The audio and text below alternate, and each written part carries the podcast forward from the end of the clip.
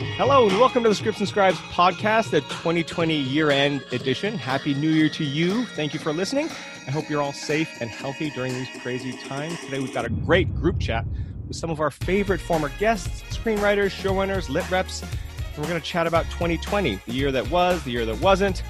And we've got a great group here so far, and we'll probably have more popping in as we go.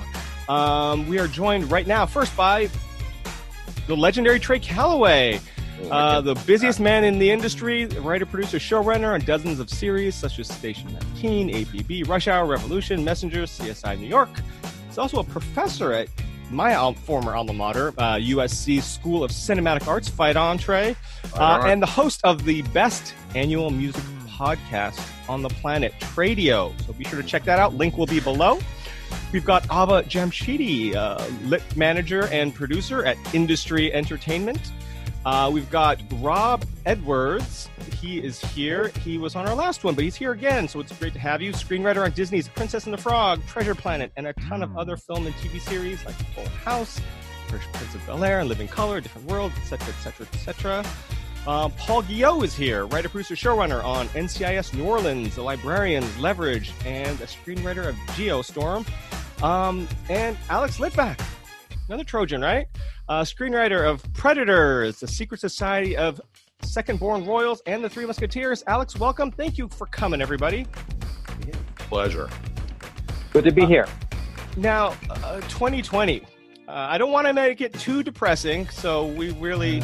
Why don't we just start it off with good news? What's one good thing that you've had happen so far in so far that you had happen in 2020? Uh, maybe we'll start with Trey. Uh, they may not see it this way, but I got all three of my kids home at the same time in a way that I that I in a way that I did not anticipate happening. Uh, my oldest daughter Clementine was in her senior year at Bates College and about to graduate. She got that cut short and had to graduate in our backyard. And my oldest son Crockett had just started his freshman year at Northwestern. Was none too thrilled about getting that interrupted. And our youngest Cosmo is in his junior year of high school down the hallway as we speak right now. So I, I know that none of them want this to be the case, but we all got to be together in a way that probably wouldn't have happened otherwise. And so that's been a definite silver lining. Great. Ava? Gosh, for me, I just feel really lucky and privileged. You know, I I think this year has really highlighted, you know, um, so many positives, and I'm glad to have a family that believes in science, and I'm glad to have uh, had, frankly, an amazing year standing in my living room um, and been able to get a lot of people working, and grateful that you know writers can work from anywhere during a pandemic. So it's been pretty terrific, and and uh, it's been nice to see how resourceful we can all be. And another positive I would say is just even amongst casual like uh, executive and producer acquaintances, let alone friends. I think we're just all a little bit more real, and I think we're all just being a little bit more true to how we feel, and and a little bit more candid, and and I think that realness is something I've really appreciated in all of this. Mm-hmm. Uh, Rob? Yeah, I'll. Um, yes, I, I, uh, I, I will. I will piggyback on that. Uh, uh, what Ava said. Uh, Ava, by the way, one of the greatest, one of the greatest Rob's managers one of- ever. we- We've worked together before. Rob's one of the Yes, greatest. exactly. She's fantastic. So uh, kudos for having her on the thing. Um, uh, and uh, yeah, for me, I think uh, yeah, the same kind of thing that that oddly writers, most of the writers I talk to say I've had zero change in lifestyle this year. you know, we all kind of work from home. It's actually a good thing to not have to drive 45 minutes across town for a meeting sit there in the lobby with the stupid water and you know whatever have these these things you can just kind of click on your uh, uh, computer and then be done with it when it's over um, so that's actually a you know it's a blessing it's it's it's it's, it's huge uh, also it's it has been interesting because producers will just call directly and say you know hey you know what are you doing? You want to take a look at this thing? Uh, check your email box.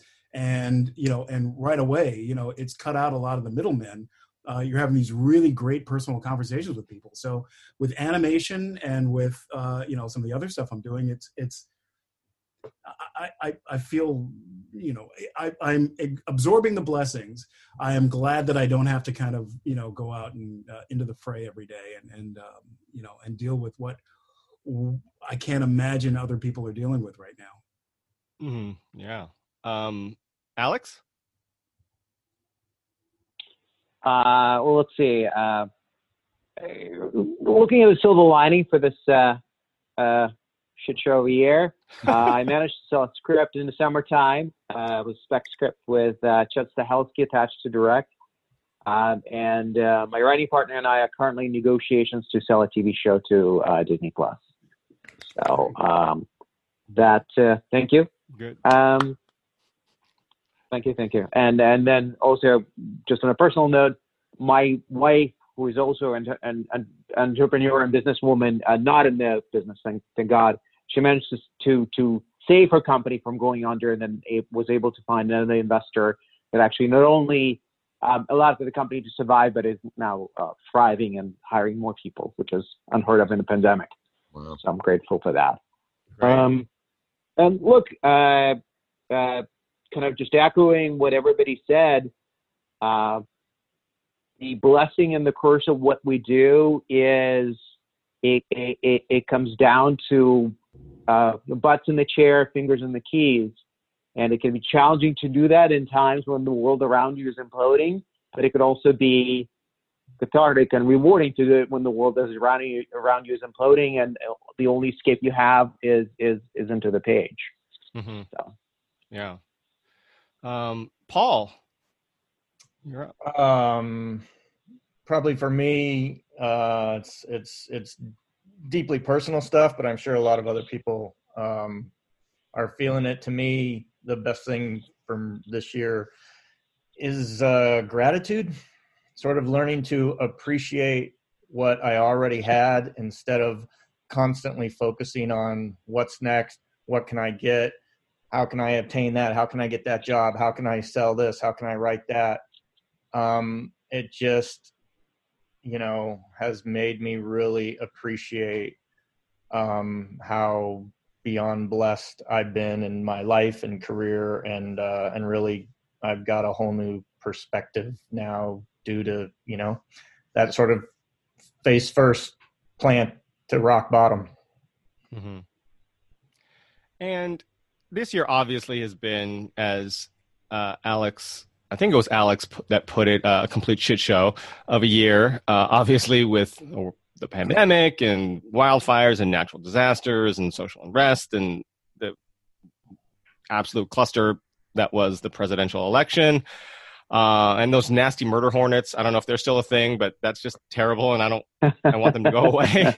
Uh, but obviously, the one that's affected people the most and the longest is the pandemic. And while I don't want to delve into that whole sort of thing, uh, the vaccine is on the way, which is a great sign, and hopefully things will start to normalize uh, starting next year, and, and hopefully we can get through this rough patch that we're going through right now. But I want to ask all of you how and, and, i think trey and, and ava and, and rob touched on it as well already but how has it covid the, the pandemic affected you uh, personally but also professionally and how do you see that carrying forward in 2021 um, do you see things just going back to normal once the the vaccine and we have herd immunity that kind of thing or do you see this having sort of a fundamental change in the way the business sort of operates um, I'll start with since it's business. I'll start with Ava. Gosh, I you know it's been uh, eye opening a lot in many ways. So I'm particularly curious for our showrunners here to talk about you know in person rooms versus Zoom rooms. Once let's say everybody's comfortable enough to breathe the same air and air conditioning, you know, for a, a day together, um, uh, multiple days in a row. But um, you know, I think I think this has been a great opportunity for folks who don't live in Los Angeles who are looking to have careers and have maybe a hard time coming out here. Um, I I think uh, there's more appreciation for just what it means to be a writer who can deliver and who can be you know be able to communicate through these sort of screens. So I, my hope is that writers are appreciated a little bit more than they typically are, which doesn't feel like it's ever enough in my opinion. Um, but um, because you know it it, it uh, the challenge of a lot of this was you had a lot of materials sort of coming in and then when are they going to come out of the pipeline? So you had this weird dynamic uh, this year and every every buyer was sort of reacting differently and every buyer was sort of playing things differently. Um, you know disney for example their calendar their fiscal year starts again 1st of october.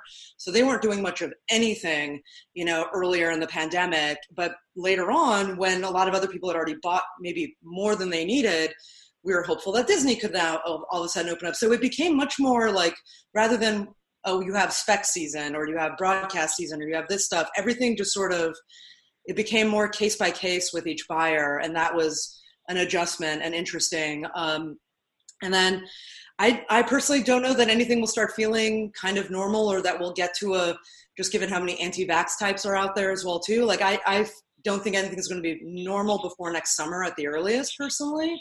So even for myself, I'm like, well, I've been crazy productive just at home do I, you know, kid, do I need to go in the office every day of the week like I used to? Do I need to do some of that stuff? Do I even have some more flexibility with my lifestyle and everything else? So, you know, there's there's still a lot of that remains to be seen, but it's interesting to have these questions that I never thought I would this time last year.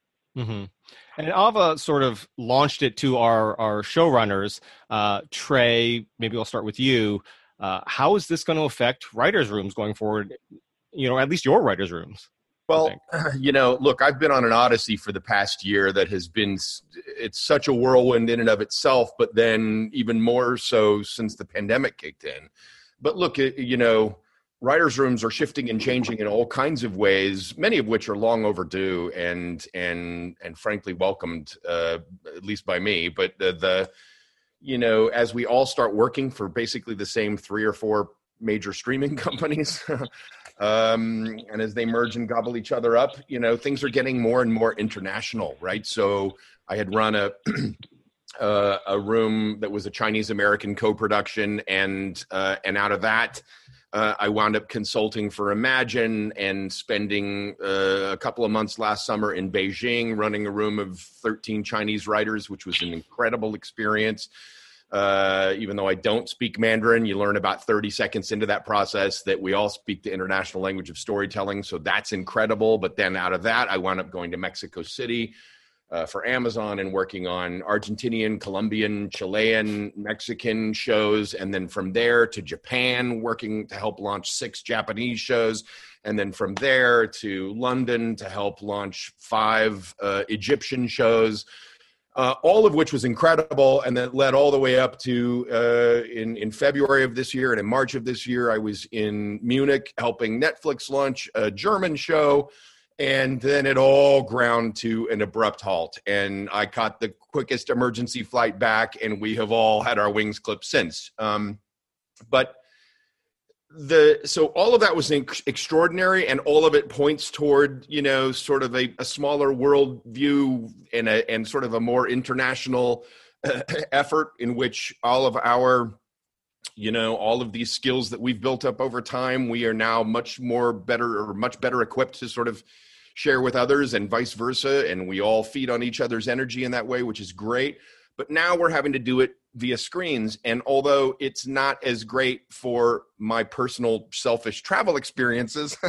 it is much easier to do those things now. And so I just started uh, last week working with a group of Taiwanese writers, and I'm about to do the same thing with a group of Saudi writers. Now, it means that with the time differences, I got to maybe get up a little early to do what I do, but like, it's it's this makes it much easier um, more difficult in a lot of ways but much easier in the ways that i think are ultimately the most important and uh, how do you see it do you see it making a fundamental change meaning going forward or do you think it's going to go back to the way it was Oh, I, you know, we'll get back to some version of normal. It will never. That's the thing about normal, right? It's constantly reinventing itself, and uh, So I'm I'm I'm a little leery of sort of trying to be too nostalgic about getting back to any notion of good old days, but um, because they're usually not that great to begin with. But uh, I do think that we will eventually. I agree with Ava. I think maybe late summer of next year, we're we're sort of maybe can get back into some version of rooms.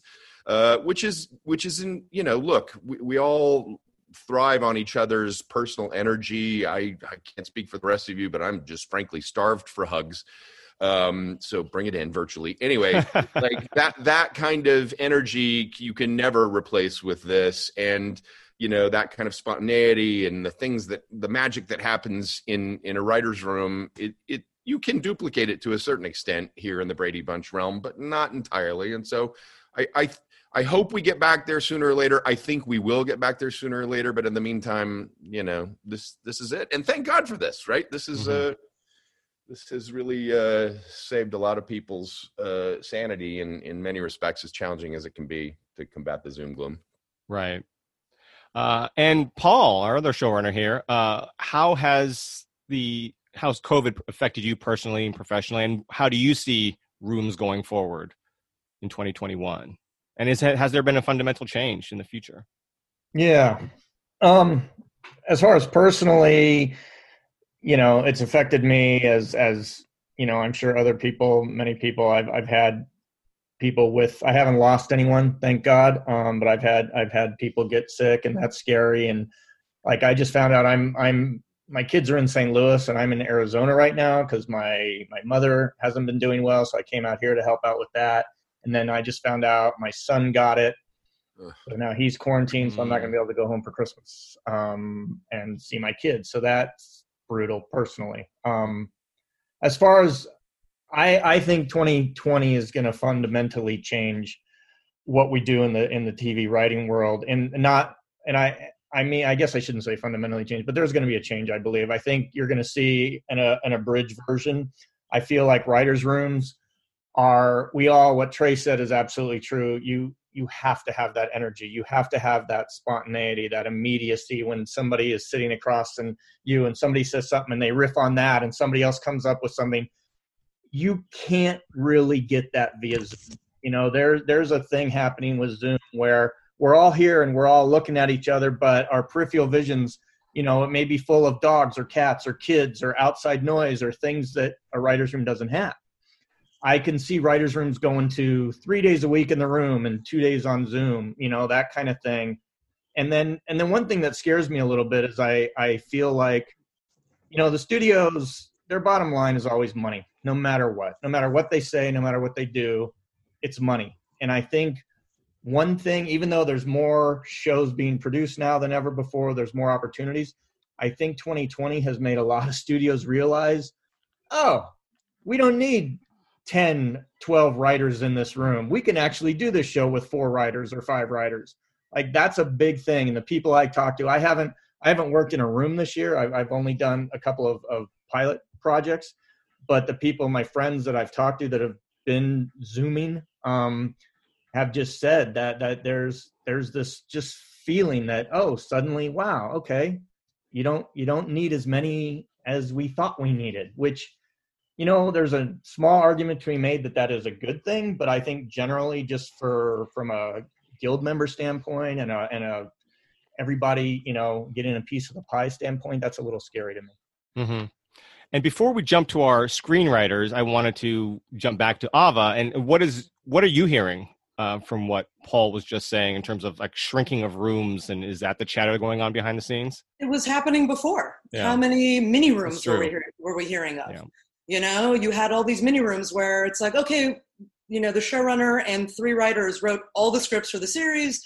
Like this was the practice at AMC of like, all right, we're now deciding if we're going to pick up the show or not. We're not. Now an entire series with all of its episodes gets shopped and it's only produced. And then maybe there's the next season of that and maybe there'll be more people. It's, it was, I think the, I think the pandemic has only further reinforced what was already happening before. Right. And usually smaller rooms tend to be sort of more top heavy more experience the more experienced writers obviously because there's fewer of them. So how does that affect younger writers newer writers coming up? It's incredibly challenging. Um, i'd be uh, you know uh, just to be candid it's very i'm very uh, you know uh, uninclined to find younger you know in their career you know writers because it's just so hard. And just having had an experience you know with trey staffing a show in a healthier time five six years ago I was going, how do any of my clients get hired at the lower level? We just got 200 writers at the lower level to read. How does anybody get hired? And by the way, they're all pretty good. There's only maybe a handful that are great and really right, but there's a lot of really talented people who are out there trying to, you know, make their breaks. And that was in a healthier time. So, so honestly, it's just, it's going to remain challenging and, and, you know the bar has always been it can't just be good it has to be great. Mm-hmm. and maybe now we're even going from that border of great to exceptional. Right. And frankly it's who somebody is i think is also going to be important. Like sorry just to add one more thing as a rep it's like really knowing your clients knowing their backstory knowing who they are knowing what makes them tick and being able to go um, like i have a lower level writer who just got a meeting on a show um, that we're setting today and it's because there are so many aspects of who he is that are right for this show and we had the right sample that could be like he he applies in this way this way this way this way from these backstories. You just have to try to make it undeniable. Mm-hmm. yeah. And as a as a writer out there a newer writer younger writer coming in start to formulate that. You need to have like you said that identity. You have to have that backstory ready to go. Um, and we've just been joined by Ian Shorr, screenwriter of the upcoming Mark Wahlberg, Antoine Fuqua sci-fi blockbuster, soon to be blockbuster, Infinite. Welcome from Hawaii. You still in Hawaii? You you are still in Hawaii. You're going to be there. I'm still in Hawaii. Spring. Yeah, lucky lucky man. That's not right. I'm sorry. I, I, I, there's nothing I can do. I'm, I'm trapped. They shut down the airport. Oh. So oh. jealous. So jealous. and, How you doing, Trey? Good, good, man. By the way, guys, the, the, last time I saw Trey, he was uh, speaking to my class at USC in uh, in 2007. He came in to speak for entertainment industry seminar. Uh, that's actually the last time I got to see him in person. Wow, did I have hair then? No, no, you did not.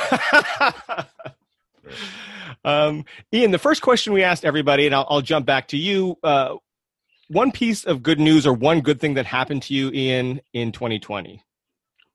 Um, well, uh, let's see. A piece of good news. Uh, well, my wife and I had a baby in in January, uh, and he's been awesome. Uh, and you know, we get to hunker down in this beautiful place until uh, you know, hopefully there's a, a, a vaccine.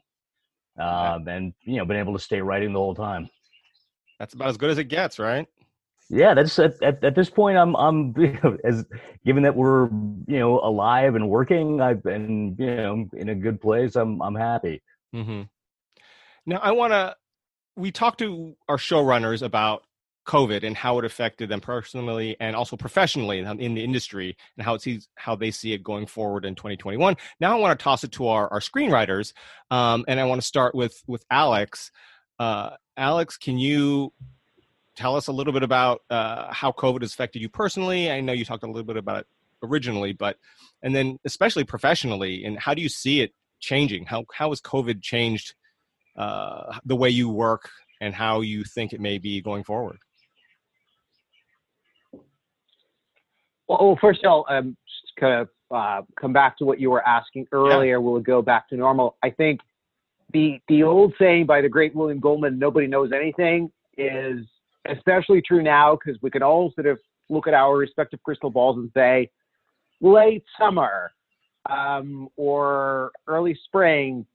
These are just projections. This is optimism talking.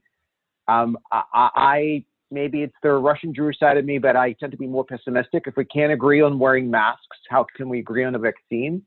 Um, um I do think we'll go back to some version of normal. I also very much uh, uh, uh, like what Trey said, normal is continually being redefined, but what what we perceive or we we uh, label as normal, um, I don't think that's coming back in quite some time. Um, um, I, I, I don't believe that theater going will resume fully next year. I think we are at least a couple years out. I hate to say this.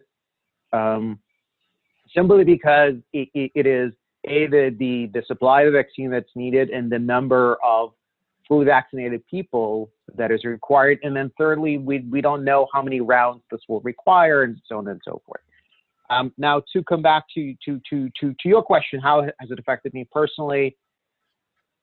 Uh, look, uh, writing is always a challenge and it's always a struggle. And and and and as I said, there are days where it's tremendously rewarding to escape into the page when when you feel like the the, the world around you is on fire, and there are days where you're like, oh my God, the last thing I want to do now um, is, is, try to write it as I, I, as I watch people around me suffer and lose their job and jobs and lose their uh, loved ones.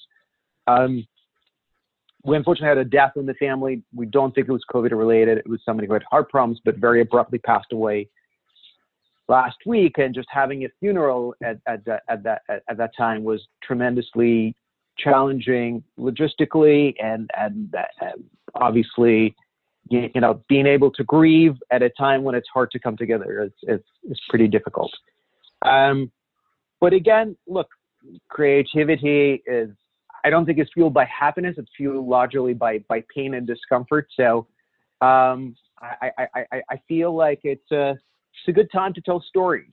Um, and um, I really feel also what um, Ava said is so true. There's always been a high bar, but now that bar has just gotten higher. It cannot be um, it cannot be good enough it can be even great enough. It has to be undeniable. That that word that that she she, she mentioned, which I've heard several times from from reps, from colleagues, from producers, like there there has to be an undeniable reason for somebody in the world where um, there are always so many reasons to to say no, and now they've just multiplied. Given that their production concerns, which are still being figured out, there are release concerns that are being currently figured out. The feature market, which was already kind of in, a bit of an identity crisis, is now going through a bigger identity crisis. Um, just as a as sort of half feature, half television writer, I, I think I'm going to start doing a lot more television simply because I don't know how many more features will be made in the traditional theatrical model.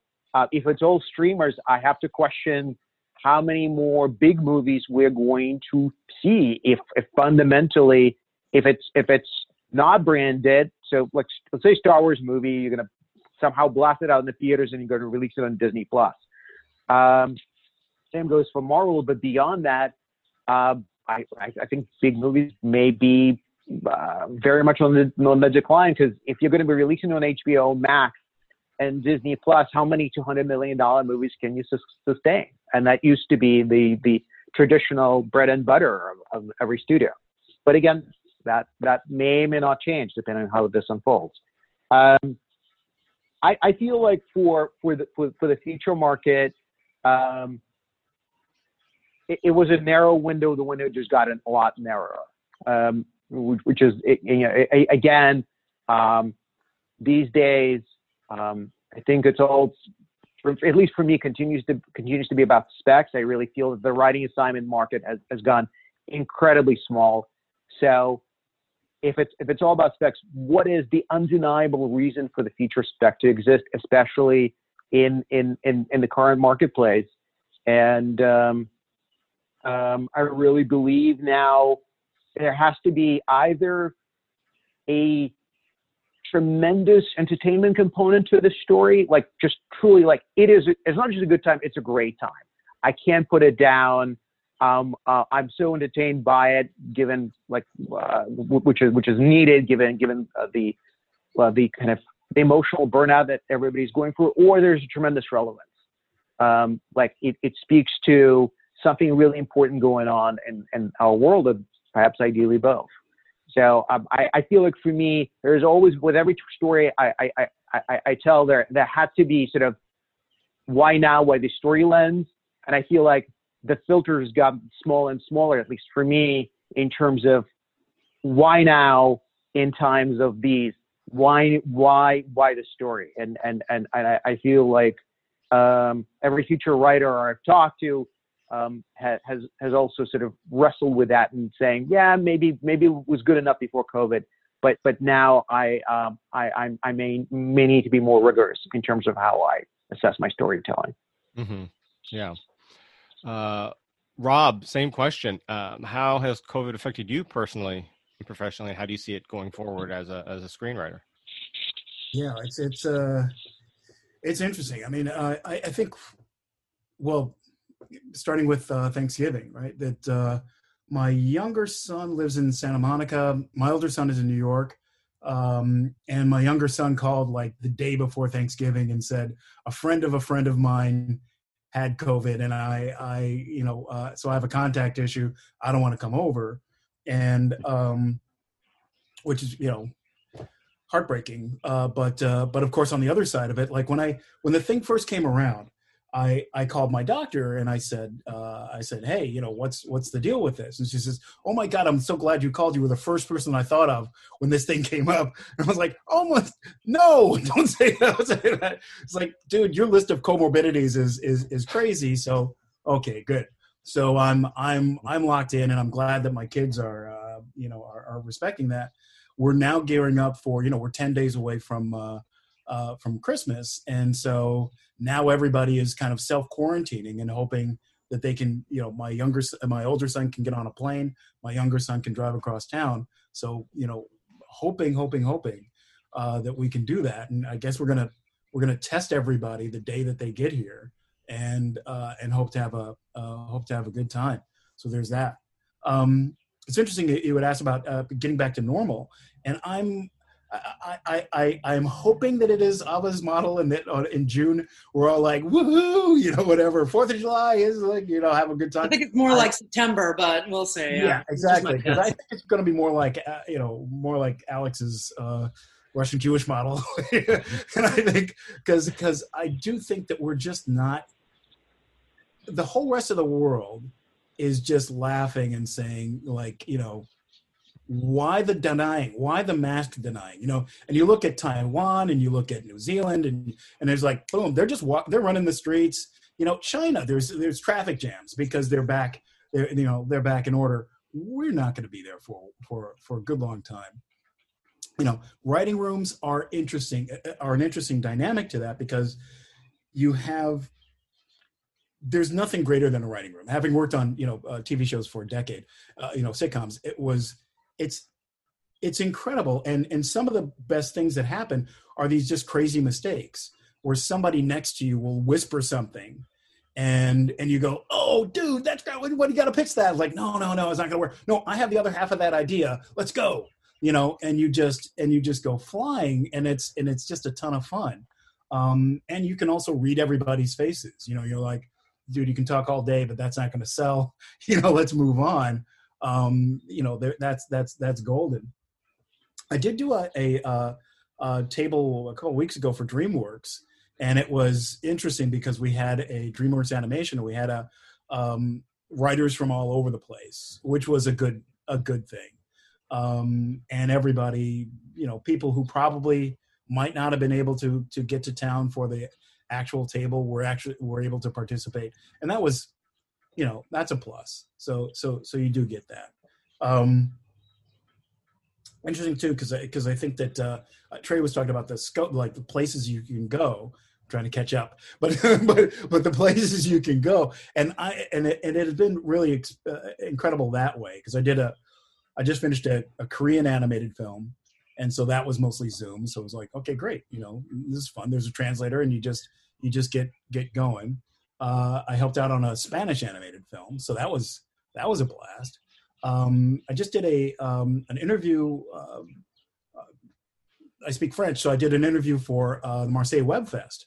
Uh, and uh, and that was uh, that was kind of fun you know it was, it was a trip that i wouldn't have been able to make any other way but they just you know they wake you up in in the morning and you go and you get to talk and and you get you know people people chime in and uh, with their questions. So that was a that was a that was a blast. So that part of it i think is is is really positive. You know moving forward who knows what's going to happen. I think that it's i'm actually hoping that we retain a little bit of this because of the expedience of expediency of it that it's it's kind of between a phone call and a private meeting. That phone calls are just not sufficient at all. Um, and I hate driving across town in LA traffic and getting there, and I just want to like you know, throttle somebody, and there's the you know uh, there's some guys going to give me notes, and I gotta kind of get my blood pressure down as we're as we're talking. So this is wonderful. I can have my little cup of coffee and uh, you know um, uh, uh, and go. So I'm hoping that some part of that stays. But yeah, no, the magic of uh, of of the room is just like it's it's undeniable, and so so hopefully we will get back to that. Um, and hopefully this will be the last pandemic, right? you know? this is it. There are no other. Nobody else is eating any bats. Just you know, just just leave the bats alone, and uh, and, and we'll be happy, and we will all live our lives. Uh, on uh, on that note, uh, Ian, so how has COVID, which will hopefully be the last pandemic, right, that we face in our lifetimes, hopefully, um, uh, how has COVID affected you and uh, personally, professionally, and how do you see it affecting things in 2021? Uh, I, I mean, you know, the the first big thing I can think of is um, I came into 2020 really excited about seeing like my, my movie. Like we were supposed to come out back in uh, in August. Like, at the end of the summer, this will you know this will be under control by then, right?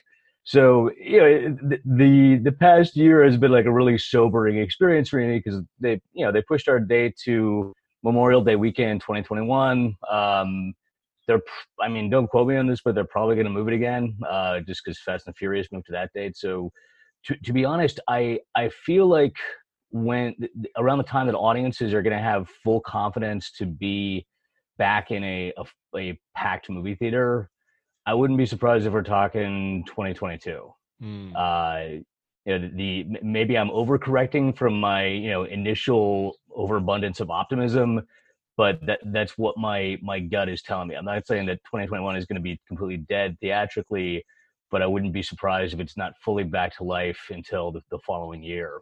Um, now, um, outside of that, uh, for you know a, a, guy who you know writes at home, you know my my my office at home is is the dining room table, and you know generally my you know my average work day doesn't involve me going a lot of places or seeing a lot of people. Things didn't change for me in a gigantic way when when covid happened. It's like oh well looks like i'm just going to be more of a hobbit than i already am. Like I, you know this is uh it, it wasn't a radical change from my my day-to-day life. Uh except the the lack of options and the um knowing what was was happening out in the out in the world uh actually made me not want to write for a while. I, I was, you know, early on in the pandemic, I was like, writing always felt like a chore. But if I was, um, you know, helping, you know, some friends who were, uh, you know, going through tough times, you know, helping them with, with something they needed help with, or, uh, you know, working on a piece of music, or know doing some kind of charity work that's where my my my real energy was. Like I, I, think early on in the pandemic i was like all right nobody needs screenplays during a pandemic. Like you know people need mitzvahs. Um you know but as time has gone on i've i've gotten more back into the swing of writing. And i i think the the headline for me here is that uh pretty much since the day i started working as a writer in some form or another the sky has been falling.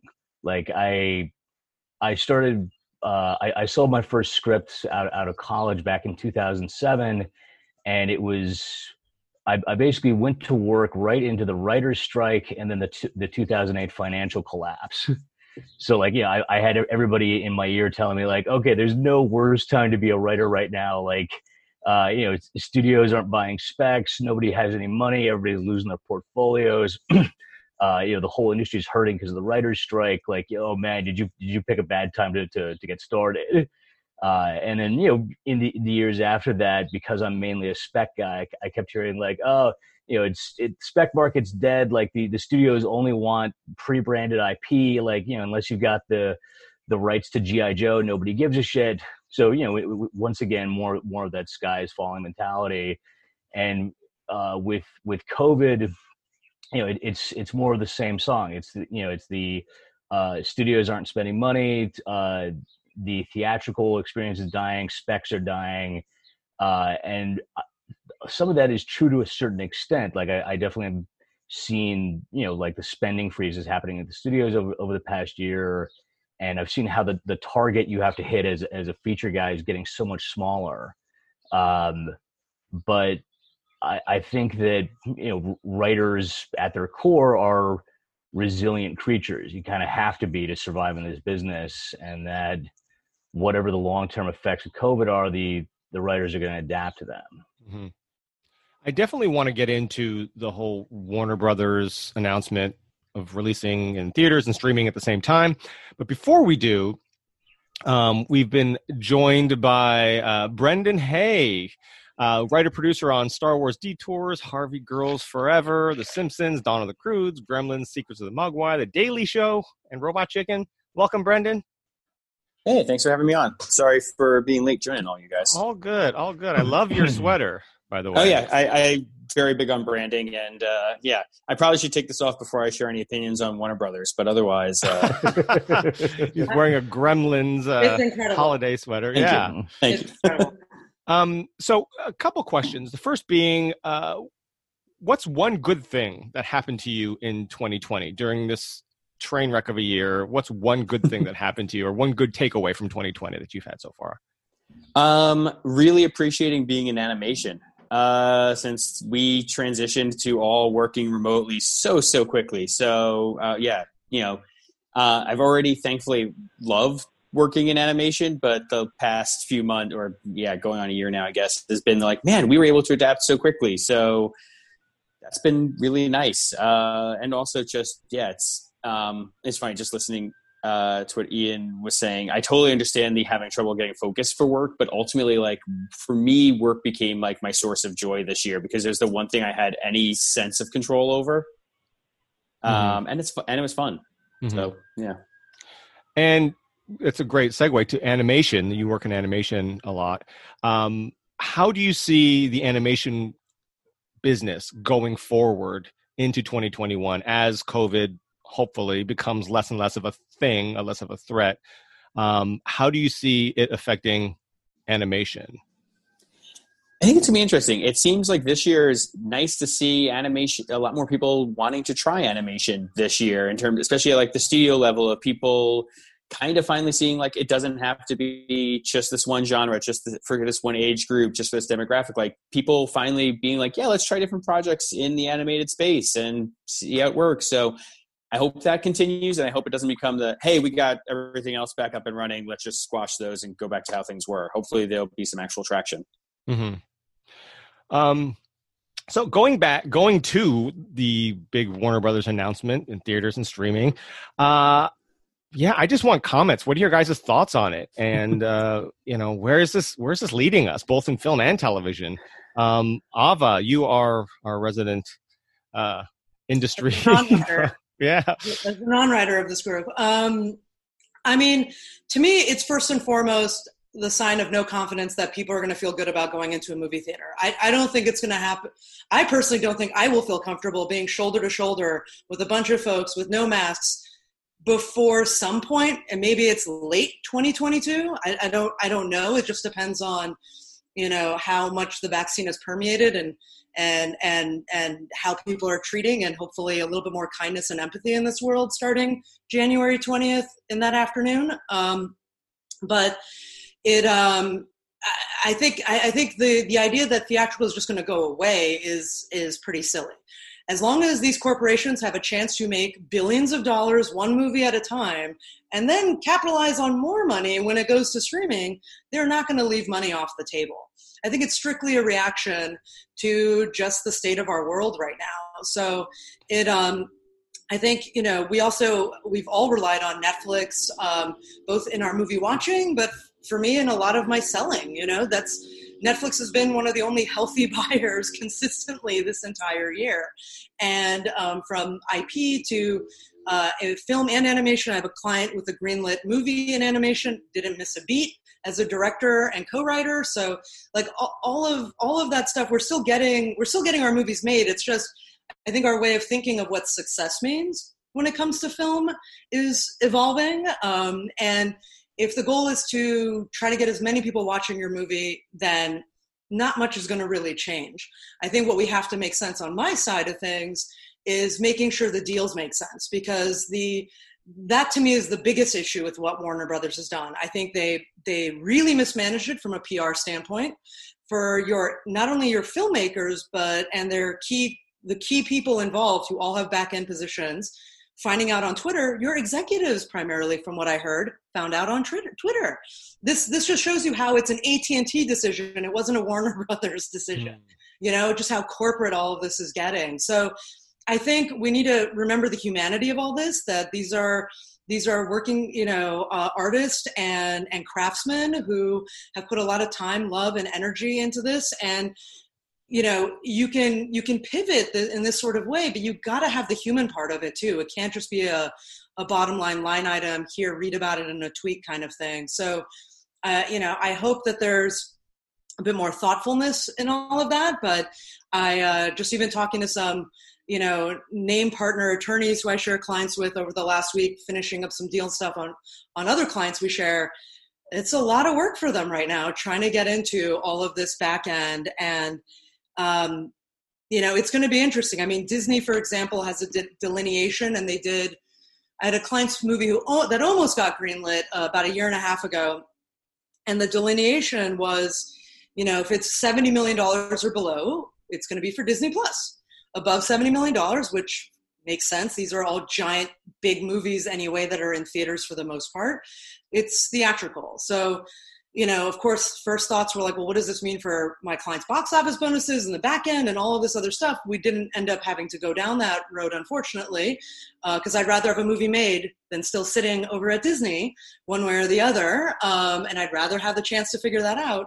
But um, but I think I think things will eventually find its rules for these other streamers as well when they're with buyers that also have theatrical opportunities.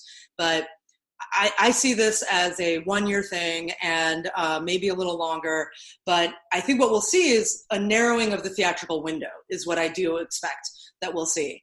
You know, would in, in two, three years from time, would Wonder Woman come out for a month in theaters and then and then after that month you could also see it on hbo max so you maybe saw it two times in the theater and then 10 more times on hbo max and you're getting people's money in more than one way mm-hmm. so I, I, I can see that being like that sort of quote unquote home video window. I think that's what's going to really change. Mm-hmm.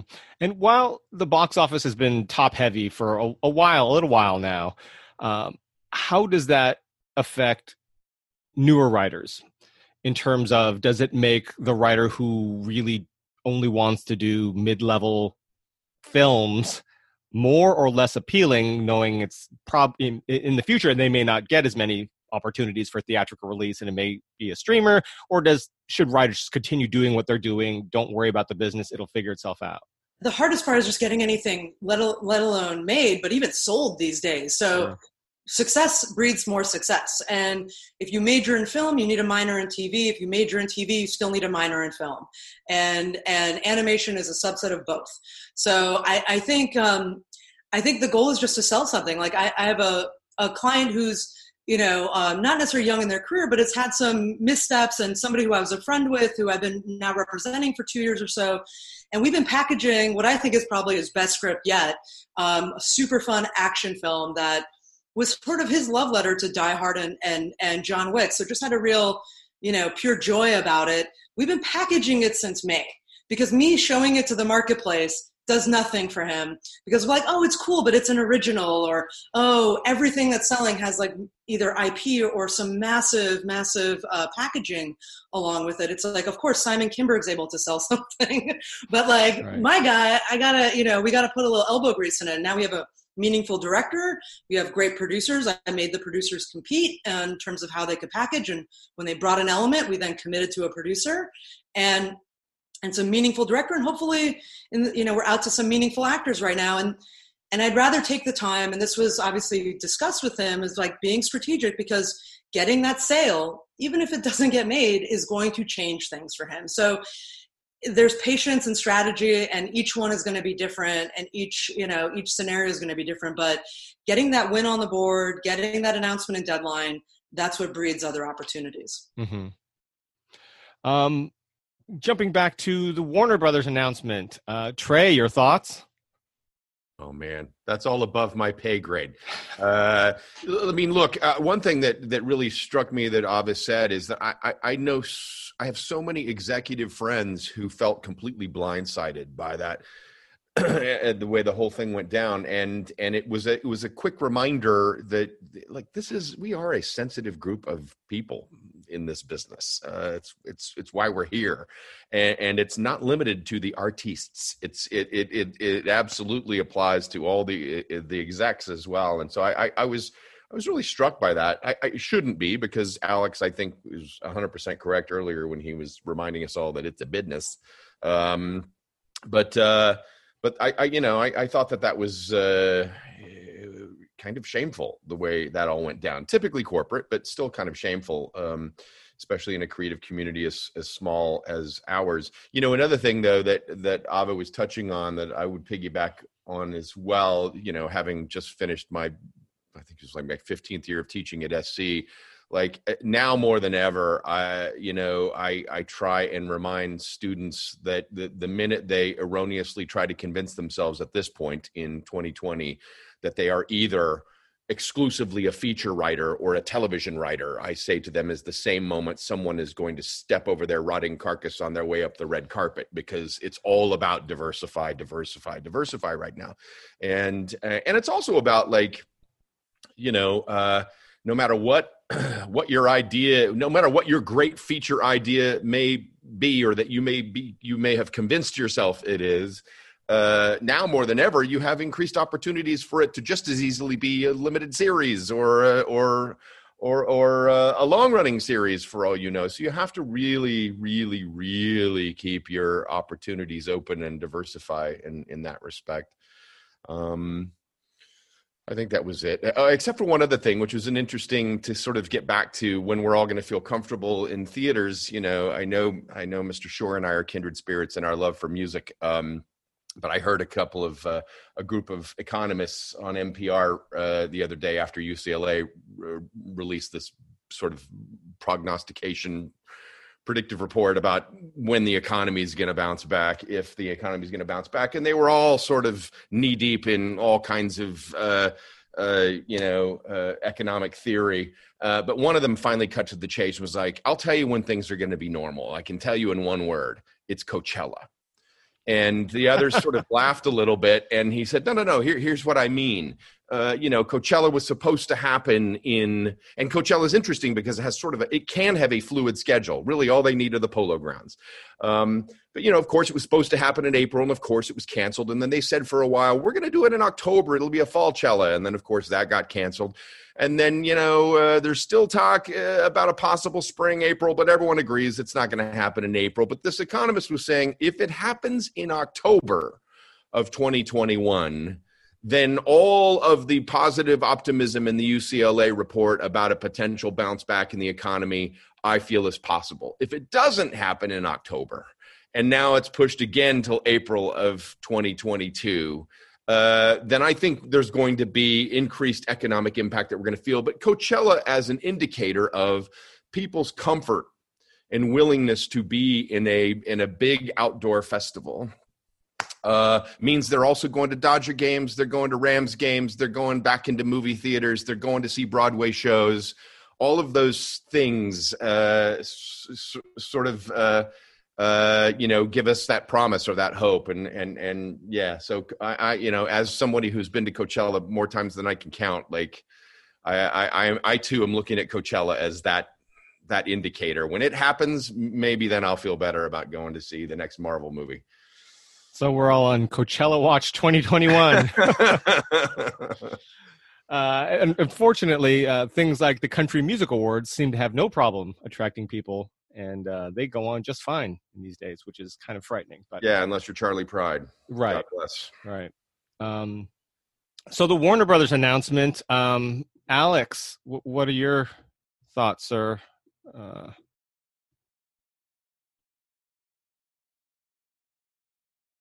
think you're muted. Let's see if we can unmute you. Oh. Here we go. There we go. Okay. Um, I think everybody's kind of touched upon that. Uh, it um, shows um, lack of confidence that people will start going back to theaters in 2021, which I, I talked about that I totally agree with. That's that said, the way in which it was handled in, in, in, the business that is driven by relationships with kind of like the mafia, there will, be unspoken uh, rules and, and, and, and codes, and that sort of shattered all of them. Um, uh, it was poorly handled. Um, I, I strongly suspect that there there is going to be, given the blowback that we're having, there, there is going to be some modifications to to to, to their announcements, be it um, modifications to the deal, to their uh, release schedule, but but but that we've not heard the last of it. Um, and and and and I do believe in um, what what um, Ava, Ava was saying earlier that it cannot possibly be the the the end of theatrical, um, simply because I believe it is in our cultural DNA to go in these dark rooms and experience a story, a spectacle, um, an emotional journey with a bunch of strangers. And I don't care how good technology will get. I don't care how big our screens will, will, will get at home. There is no substitute for it. And I don't see it changing um, within our lifetime. It's like pe- people were like, oh, theater is dead. Well, guess what? It's not. Um, so um, the, the theatrical release schedule will be modified in some way, shape, or form. Uh, obviously, you should uh, also touched upon the the, the uh, window getting shorter, but it will come back. I think 2022 is a more realistic estimate, um, but um, I think it, I think it is it is going to come back, um, and and clearly I, I, I, I don't see other studios jumping on that bandwagon very quickly and just saying, "Oh, we're going to dump everything." So Sony's going to sell all their movies to to Amazon, and Disney's going to put everything on Disney Plus. I think this was a very reactive measure, and obviously, they, there there is there is some some validity to what they did, but they also overcorrected. Mm-hmm. Um, so I, I don't see this fundamentally reshaping our business in any kind of permanent way. Right. No, I I agree. I think the communal experience is definitely something that you can't sort of replicate, no matter how big your home theater is. Um, See my problem with that? And actually, I'm going to make a I'm going to make a quick prediction. I suspect them when theaters do reopen, um, and, and, sort of going with Trey's Coachella theory, which actually I quite I quite loved, and I'm going to start using it from now on. It's, it's, a, it's a very very good indicator. I think we're to see a surge in movie eh, in, eh, eh, in theater movie going because I think people are starved not only for new content, people are just starved for a sense of community. I actually, kind of weirdly enough, I, I haven't done one of those and and and and and, and also I'm like, oh, it's it's just kind of nice to see people and, and interact with people. So and now imagine doing that in in in, in person over something that fundamentally brings people together in the way that movies do. I think we're going to see a surge on, on movie going that will for, for, for a period of time will actually be greater than it was pre-COVID. Mm-hmm. That's my prediction, at least my hope. Mm-hmm. Paul, you, you wanted to interject? Well, I agree with everyone, what everyone's saying about the movie going experience and the communalness, and I do think there'll be a surge. The my my cynical brain goes back to what I said earlier is the people that are in charge don't care about any of that. They care about money. And if you look at the evolution of theatrical release features over the past 15 years specifically you know what i what i love to refer to as the michael douglas movie it doesn't exist anymore. You know theater releases have been going to the giant movies the tentpole movies. And i think that again what this is going to show the people in charge is that wow look at the money we can save with prints and advertising. Look at the money we can save with the whole residual situation. Look there it's you know, it's all about profit for them. And theatrical release does is not a good profit model unless you're talking about the movies that bring in three, four, five, six hundred million dollars. And that's why they will spend 40% of a budget on prints and advertising. And I think what's going to happen is the, the theater experience will come back. And I think there'll be a surge because I think everybody, Alex and everybody is saying is exactly right. People are going to want to have that experience again because it is so special. But how how it's already been shrinking, you know, to the Marvel movies, the the Nolan movies, the you know, it's I think it's going to become even more that that the theater going experience is going to end up being specifically event oriented films. Um, but the positive side of that, in my opinion, is I think movies being made specifically for streaming is going to bring back the Michael Douglas movie. You know, the movies that can be made for 30 to 90 million dollars, which which really have had a really hard time the last decade and a half. Um, that's going to come back because they're going to put them up on Amazon and Netflix and and now Hulu and everything. Um, I just think it all comes down to money and and as romantic as the theater going experiences is, I don't think the people in charge when they look at the balance sheets are going to say, "Oh, you know, wow, let's let's release that eighty million dollar film and spend you know thirty two point five million on prints and advertising and stuff," or they can say, "Let's let's sell it to Netflix." Mm-hmm. Ava, you look like you had uh, something to add to that. Yeah, I mean, there's a whole giant window of movies that have been getting so hard, that have been just so hard to make, you know? And I think also the advent of such great television has also taken, like, I don't know that you need to make A Few Good Men anymore as a theatrical film or mm-hmm. as a film when you have amazing courtroom dramas or, or frankly, you're getting Aaron Sorkin in a variety of different ways, you know?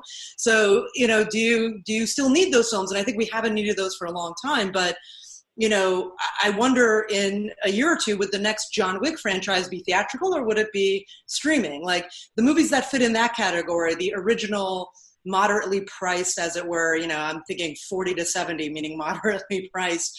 Right. Um, you know, but I don't know. For me, it's like as, as long as folks are working and we're getting stuff made and people can see it, like that's what it's about. You know, we're just we're all just trying to you know tell stories. You know none of us are frontline workers or whatever. Or back when i was an agent and people would be screaming at me because i didn't give them a spec script for this territory and i could care less because they're going to call me again when i have the next thing because i always had i like to think good things. Mm-hmm. so it's you know it's and I kept trying to remind them it's like you know we're not saving lives. We're just trying to entertain the people who do right? So it's it's i think as long as we're able to make stuff and get it to people and entertain them and streaming exists because there was a vacuum otherwise. Mm-hmm. and and as long as we're able to kind of cover these and make the stuff like you know i i'm i'm excited. Like a lot of the stuff that i live in is not giant hundred million dollar movies. You know, um, I, I, represent intellectual property, and that some of that might be there, but even not all of that lives in that space either. But I, will never forget it. I remember being when I was back at ICM, a colleague and I were covering a major, major studio, and we. Um, we were sitting in the hallway waiting for our next meeting with another executive and the head of the studio walked by who we've known for a long time and and that head of the studio was just like we were like, oh, hey, dude, what's going on? Like, how, how have you been? You know, how's everything going? He's like, oh, I'm good. You know, just, you know, we're like, well, what do you, what are you looking for? What do you need? You know, that's what we're here for. And he's like, guys, I really need more billion dollar franchises. And we're like, oh my God, we've been sitting on so many. I'm so sorry. I, I, we've, we've been holding up the side of our coffee table with all of them. Like, it's just you know this was 10 years ago by the way too so nothing that, that shrinking has happened a long time ago it might shrink a little bit further but you know, it will still have indie art house theaters. I still feel really lucky that I got to see a movie like Portrait of a Lady on Fire on a big screen. I still feel really lucky I've gotten to see some of these indies in this way, and I will continue to seek them out, and they'll continue to have opportunity if people continue to seek them out. But yeah, I'm. I, I feel in in many ways once we can make the deal making make sense, and that you know folks aren't getting screwed in that sort of way, it's all mostly back end residual related things like that. Um, and the and the WGA has been very much at the forefront in fighting for that for quite some time. Um, then we can just get back to just making movies and making great TV and telling great stories and valuing original content again. Uh huh. and Ian, as a writer who has a big budget film in the pipeline, uh, what's your whole take on it? Uh, my take on on the Warner situation. Yeah, and how you see it going forward. So I, I think that um, it, uh, part of the, the what makes the Warner thing such a fiasco is that uh, you're going to have this whole generation of filmmakers who don't trust that studio anymore. Like you know these all, all these directors who had to find out on on Twitter that you know the the movie they thought was going to be up on big screens globally is going to be you know getting a day and date where people are going to be watching it like on their phones. And i think it's really hard to rebuild that trust. And you know warner brothers was like the it was the place to be if you were a filmmaker who who was making popular entertainment that had you know your your own stamp on it like they were more director friendly than just about any other studio in town uh, and you know with one decision they've managed to undermine that reputation. So it, it's I think it's going to take a lot of work to build that trust back. Um, like I'm, I'm I'm working on a project over there right now with a director whose movie just got dumped to HBO Max as part of that deal, and I haven't asked him about this, but I, I wonder, you know, when he sees his future, when, he imagines his future, does he see himself sticking with the studio that did this to him, or is he going to go elsewhere? And that brings me to a, a larger point, which is uh, as happy as I am that there are multiple outlets uh, for the stuff that we make, that uh, there are now you know lots of different ways to get lots of different types of movies in front of eyeballs. The the the fact that I can't escape is that we we have yet to see a straight to streaming movie that has had some kind of huge seismic cultural impact the way like like a major theatrical release does. Uh, you know, there's been ones that people like. There's been ones that have been very good, but there's been nothing that like that left a huge mark in uh, our, our sort of collective consciousness. That you know, the type of movie that that inspires future generations to make movies. Uh, and until that happens, I don't know how many directors are going to be uh, terribly excited about seeing their movie go straight to streaming. Mm-hmm. Right. It's, it's still going to feel a little bit farm team. Right. Right. Um, we've just been joined by two new guests, uh, Mr. Drew Chapman, writer, producer, showrunner on such series as The Resident, The Assets, and Legends, and the author of the Garrett Reilly series from Simon and Schuster. Welcome, Drew. Thank you. Hi, nice to be here. Uh, and Lindsay Devlin, screenwriter of Devil's Due and former CAA colleague of mine. Uh, welcome, Lindsay, all the way from from London. Or where, what part of England do you live in now? We're uh, we're right outside Oxford, actually. Outside Oxford, England. So, uh, welcome. Thank you for joining Thank us. Um, the first question I'm going to actually dive into with both uh, Drew uh, and Lindsay we've been asking everyone because it's been such a, a wonderful year. Uh, what's one really good thing that happened to you in 2020? Just one piece of good news that you have to share with us. So I'll, I'll start with Drew first. Uh, well, that's hard. Got to search tough. Uh, I would say that the pandemic forced both of my kids to come back and live with me at home, which was like just fabulous. And and also the pandemic, you know, I mean, I'm running a television show from my bedroom or my backyard right now. And we can do it. Like it can actually be done. I mean, it's hard, um, but you know, like we don't all have to go back into the office, and that's kind of revelatory. Um, you know, maybe I can go live outside of Oxford. I like that idea, and just run a show from England. I mean, I think about that all the time. My wife and I talk about it constantly. Okay, so next season we're doing this from Barcelona, right? Like, yeah, maybe Barcelona. That sounds pretty good. Um, so I, I would say it's those two things: family at home, and that you don't have to go into a workplace has been really a surprise and a hmm. wonderful mm. one. Uh, and Lindsay.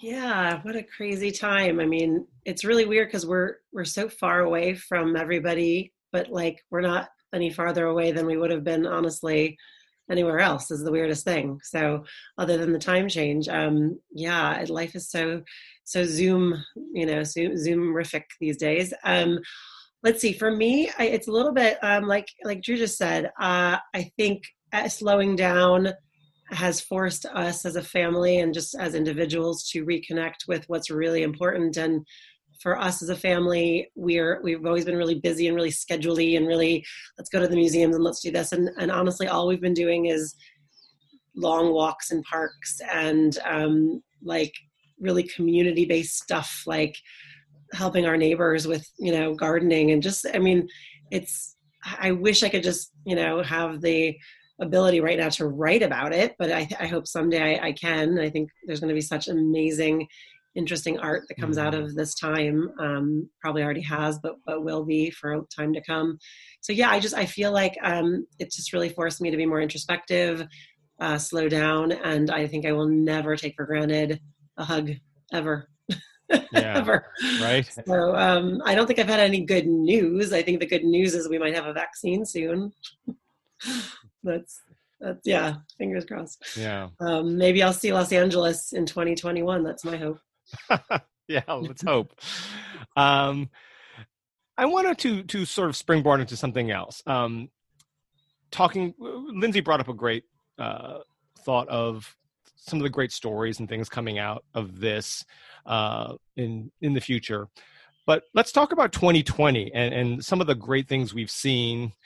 Uh, shows, films, books you've read, things like that. Stuff that's that you found to be really special in 2020 because this really is something that's carried a lot of people through the zoom and the communication that's been uh, so instrumental in keeping people uh, the social connections together of, of of everybody out there and then the art the films again the books the the tv shows sort of enriching people's souls because you can't go out and do other things. So you you find those connections through again um, you know tv shows and and through zoom. So what are your the favorite shows films books whatever you've you've read this year?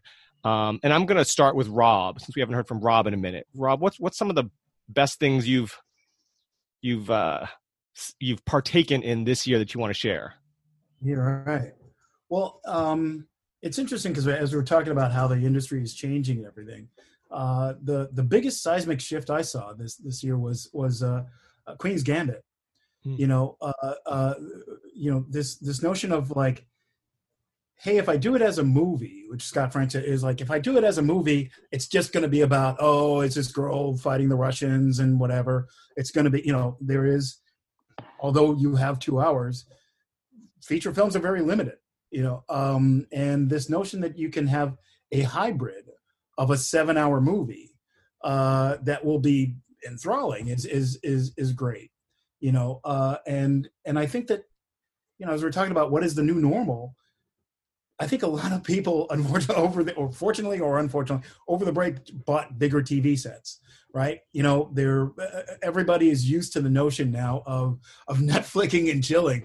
And this hybrid of the home theater uh you know better speakers and stuff like that it's there. It's there to stay. Those things aren't going away. So we're gonna we're gonna have that. And and exploring new ways to tell stories is a great or to exploit what we have which is you know you're going to be sitting around for a good long time in a comfortable place you can pause whenever you want uh, can we tell an, in, an interesting story in that time um, you know uh, uh, the other part of it which is which is interesting to me is that uh, I'm involved in a bunch of projects, but two two of the projects that I'm working on right now. One is an animated film, um, writing and directing, and that's um, 2023. And then the other is a, a you know, temple which is 2023. Right. So so from a practical standpoint, the industry is it's it's going to be what it's going to be. You know that, that there will always, especially post pandemic, there will be a, a, escapist fare will be uh, you know will be on the auction block everybody's going to want to get back into something that's going to not remind them of you know what's going on outside so so so that's happening and then like i say the the the fun will be what happens with this with this new uh with the new normal. You know, how do we entertain people? How do we get people out of their heads, not thinking about how difficult it is to buy a, a, a carton of milk at the you know uh, uh, you know how do we get people out of their heads and and and into something that can make them laugh uh, you know we don't feel funny as as we're as we're living it but as storytellers it's really really important right now to get people laughing uh, get people enjoying their lives for just a ha- you know just just that two hour spot.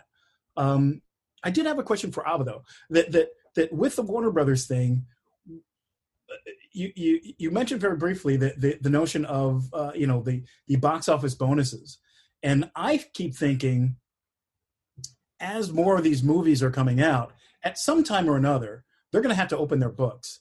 You know, there's always been this kind of like, ooh, you know, streaming. The money comes from you know Elfin Magic, and um and and and so, so at some point or another, somebody's going to have to figure out a model for what is a successful streamer and what is not you know, was Mank successful or wasn't it?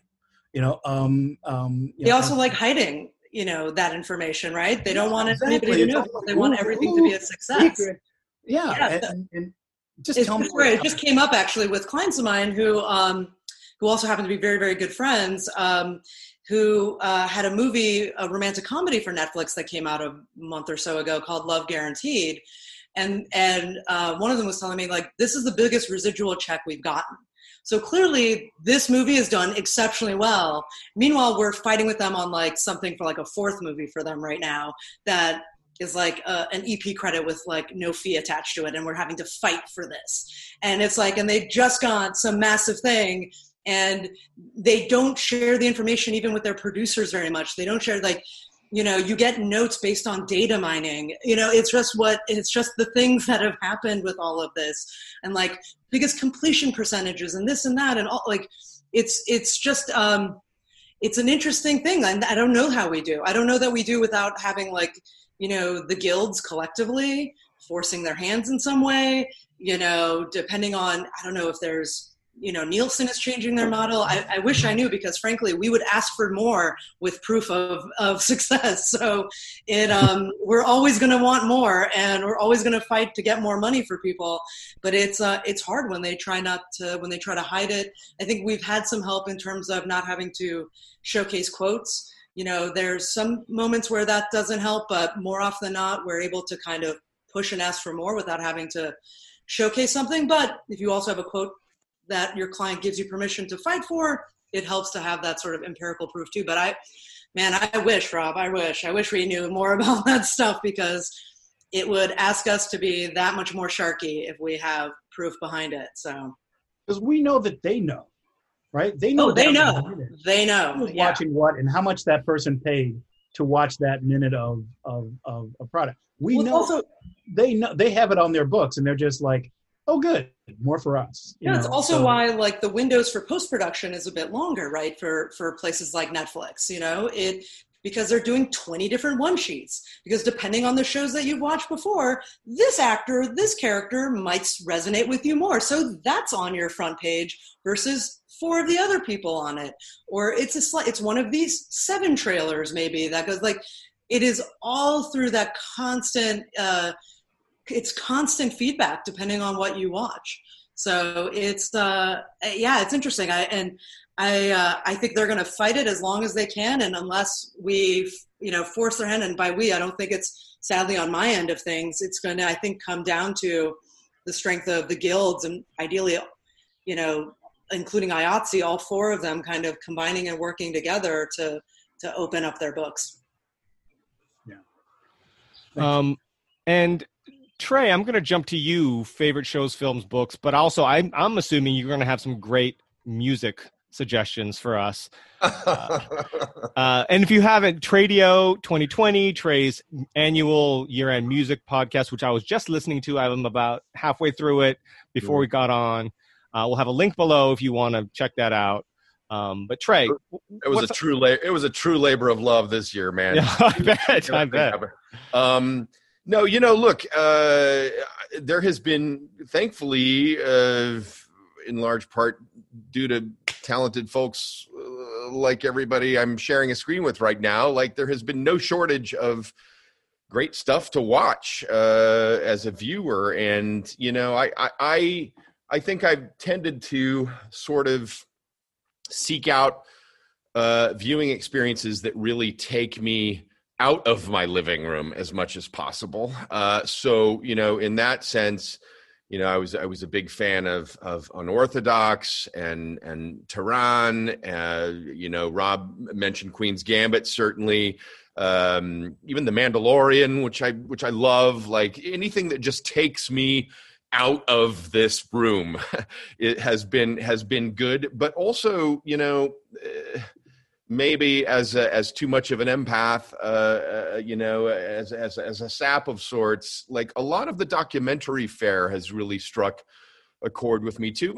I guess in the same ways, allowing me to sort of feel like I'm living other people's lives to a certain extent. But you know, I know The Last Dance uh, had me from beginning to end. Um, uh, uh, the Taste the Nation, Padma Lakshmi uh, uh, food series was fantastic. I still have a lump in my throat from watching last night uh, the Bee Gees' "How Can You Mend a Broken Heart" documentary, which is just extraordinary. Um, so, so those are things that that I have that I've enjoyed immensely. There's been no shortage of it. And then, yeah, the music. You know, look, I. Uh, I, I, actually during the pandemic I, I sat for several days and tried to create the comprehensive list of concerts I've I can remember seeing in my life, and I tapped out around the 600 mark. Uh, that's a big part of of how I spend my time and whatever extra dollars I have every year is seeing live music. So definitely missing that in a big way. And so I've I've leaned even further into into trying to consume all different kinds of music and it's all there man. It's it's two plus hours of of stuff in in the podcast i dropped last night. So i i you've got the link. Thank you for that. And and anybody who wants to check that out can check it out. But um but yeah that, that's the good thing. Another one of the silver linings is is while we're all stuck here staring at screens at least there has been no shortage in my opinion of great things to watch. One interesting thing though is you know, I, I and I'm not complaining because a paycheck's a paycheck, but I, I, I got a, a, a, nice gig a few months ago, just prior to the pandemic, uh, th- that is based on some IP that uh, that is, uh, uh, but it's a dystopian story. It's, you know, 15 minutes in the future after a complete uh, global financial meltdown, and to then have to render those services and tell that story while we have been going through what we have been going through was not easy it was definitely pouring salt on my wounds. So I, I, you know, I talk about taking long walks in parks, Lindsay. Like I, I've had to like do it several times a day just to sort of cleanse my soul of that ugliness. So that's all the more reason why watching something like The Mandalorian, where I can just go away, um, has been key for me. Mm-hmm. Well, real quick, Trey, you know what I think stood out for me this year to add to the list you guys have all said is Ted Lasso for oh, exactly yeah, that. Yeah, yeah, yeah. I can't even show. say like how much I love that show and yeah. just optimism and joy mm-hmm, mm-hmm. and mm-hmm. fun. And I, I haven't, I don't know that I've seen a half hour that kind of did that for me in a long time. Agreed. Agreed. Um, Drew, what are some of the great shows or films or music you've listened to or books you've read this year? Um, well, no music, but uh, you know, I would say that uh, for me, I'm always watching shows and thinking about both what Trey was talking about, getting out of myself, but I'm also thinking about what are things, what what do they inspire in me to create other things. And the thing I've noticed this year that I really think is an amazing trend is not to get too in the weeds of production, but shows that are set overseas, financed overseas, show up on Netflix, he mentioned a couple dark from germany or you know mm. call my agent from france or you know even on hbo like uh, you know i may destroy you or things things things that take you into a glimpse of another world and that are way other people live. Like i watched i may destroy you. I didn't even love the show necessarily but to watch a show about black lives in london i was like well, I'll, do, I'll watch this forever like happily just like indulge in that but I also think, as people who create television and create movies, the future is not doing what I'm doing now, working for a big network show where you spend lots of money and get mediocre ratings, honestly. The future is spending not a lot of money, doing it with money from lots of different places, and combining talent from lots of different countries and telling stories that people haven't seen. And, you know, the quality doesn't have to be like absolutely spectacular. It just has to be good enough and the story has to be entertaining enough and to draw you in emotionally or plot wise so that you're you know you're you're loving this experience. And to me the last year has shown that that exists. And it doesn't just exist it's thriving. And everybody i talk to like looking to develop new projects is can we you know would you be willing to fly to lithuania to talk to people who are going to give us five million dollars? And then can you go to israel and talk to you know like and i'm like yeah absolutely. I think that's fantastic. I'm so interested in that. And i i find those you know that sort of it's like the world music thing. It's it's just like building on all these great cultures and all these great stories and finding ways to tell stories to americans and to everybody overseas too so I love that, and I that's I know that's a vague answer in terms of what are my favorite things, but it's a narcissistic answer in terms of what am I going to do next. So. No, I mean it's it's great, and you gave. Uh, yeah, uh, no, go ahead, Rob. It, it, has been really kind of uh, uplifting to to see, you know, w- with what Andrew's talking about the the amount of calls I'm getting, uh, just people looking for diverse content you know where where people are saying hey rob remember that thing we turned down like you know two years ago? You know where we said that there was no way that a black person could ever you know anybody would want to see that movie? Well well we kind of want to see you know did you ever you know can we take another look at that thing? And um and those things are are are moving. It's uh it, it's kind of remarkable. I mean luckily i i I've written a lot of them on spec, so they're around, so they're you know they they can be bought. But and I hope that this is not a moment. I hope that this is a a sea mm-hmm. change that that we are we will be our, our curiosity will be rewarded by uh, us getting more curious about other cultures, about other you know the way other people live. Um, but it is it is uplifting, and I hope it's a I hope it's a I hope we have evolved. and, if I, and if I could throw in a story yeah, yeah. to a real life story, and I will name no names because I'll get fired, but three years ago, it was laid down as a fiat that the leads in unnamed show had to be white and all the corollary players, their secondary people could be color. And now it is literally the opposite. Now we are replacing people and it's like those people have to be people of color and we don't care about, you know, what the the sort of Caucasian demographic is of the viewership viewership of the show or your cast. So like, do you think that's enlightenment, change. or do you think that's enlightenment, or do you think that's just business? I think that the two go hand in hand. Yeah, I mean, just the truth. Add fear as well. Yeah, absolutely. Yeah. All those things, but I, I mean, I think I don't know. I'm. I mean, I'm. I hope for enlightenment, but business will do fine. Hmm. So. Um, going back to favorite shows, films, books, uh, Lindsay, what, what have you been partaking in? What have you been enjoying? Yeah, I mean, just reflecting on what everyone's saying, I think the most striking thing about this experience and this year is my living room is populated with the most diverse looking faces and lives that I've ever sort of seen. Um, I we I just watched the 40 year old version last night. We watched I May Destroy You. Mandalorian is filled with the most kick-ass women, and you know, just it's it's just really striking. As pro- we're also consuming so much more, so it's just like in in my face more. But I, I'm just I constantly turn to to my husband and say like, this is just amazing, and I I do hope it's just a sea change because people are responding to it. It's working. It's not just some. I, I hope I, I it's so great because my six year old is watching Mandalorian with us and he, he just accepts and actually said to us he goes the women are the best fighters. And we're like yeah they are.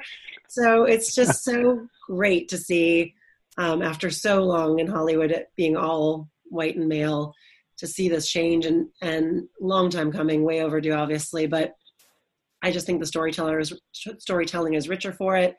Um, I think Netflix is giving a platform for, you know, something like the 40 year old version to exist and to be made.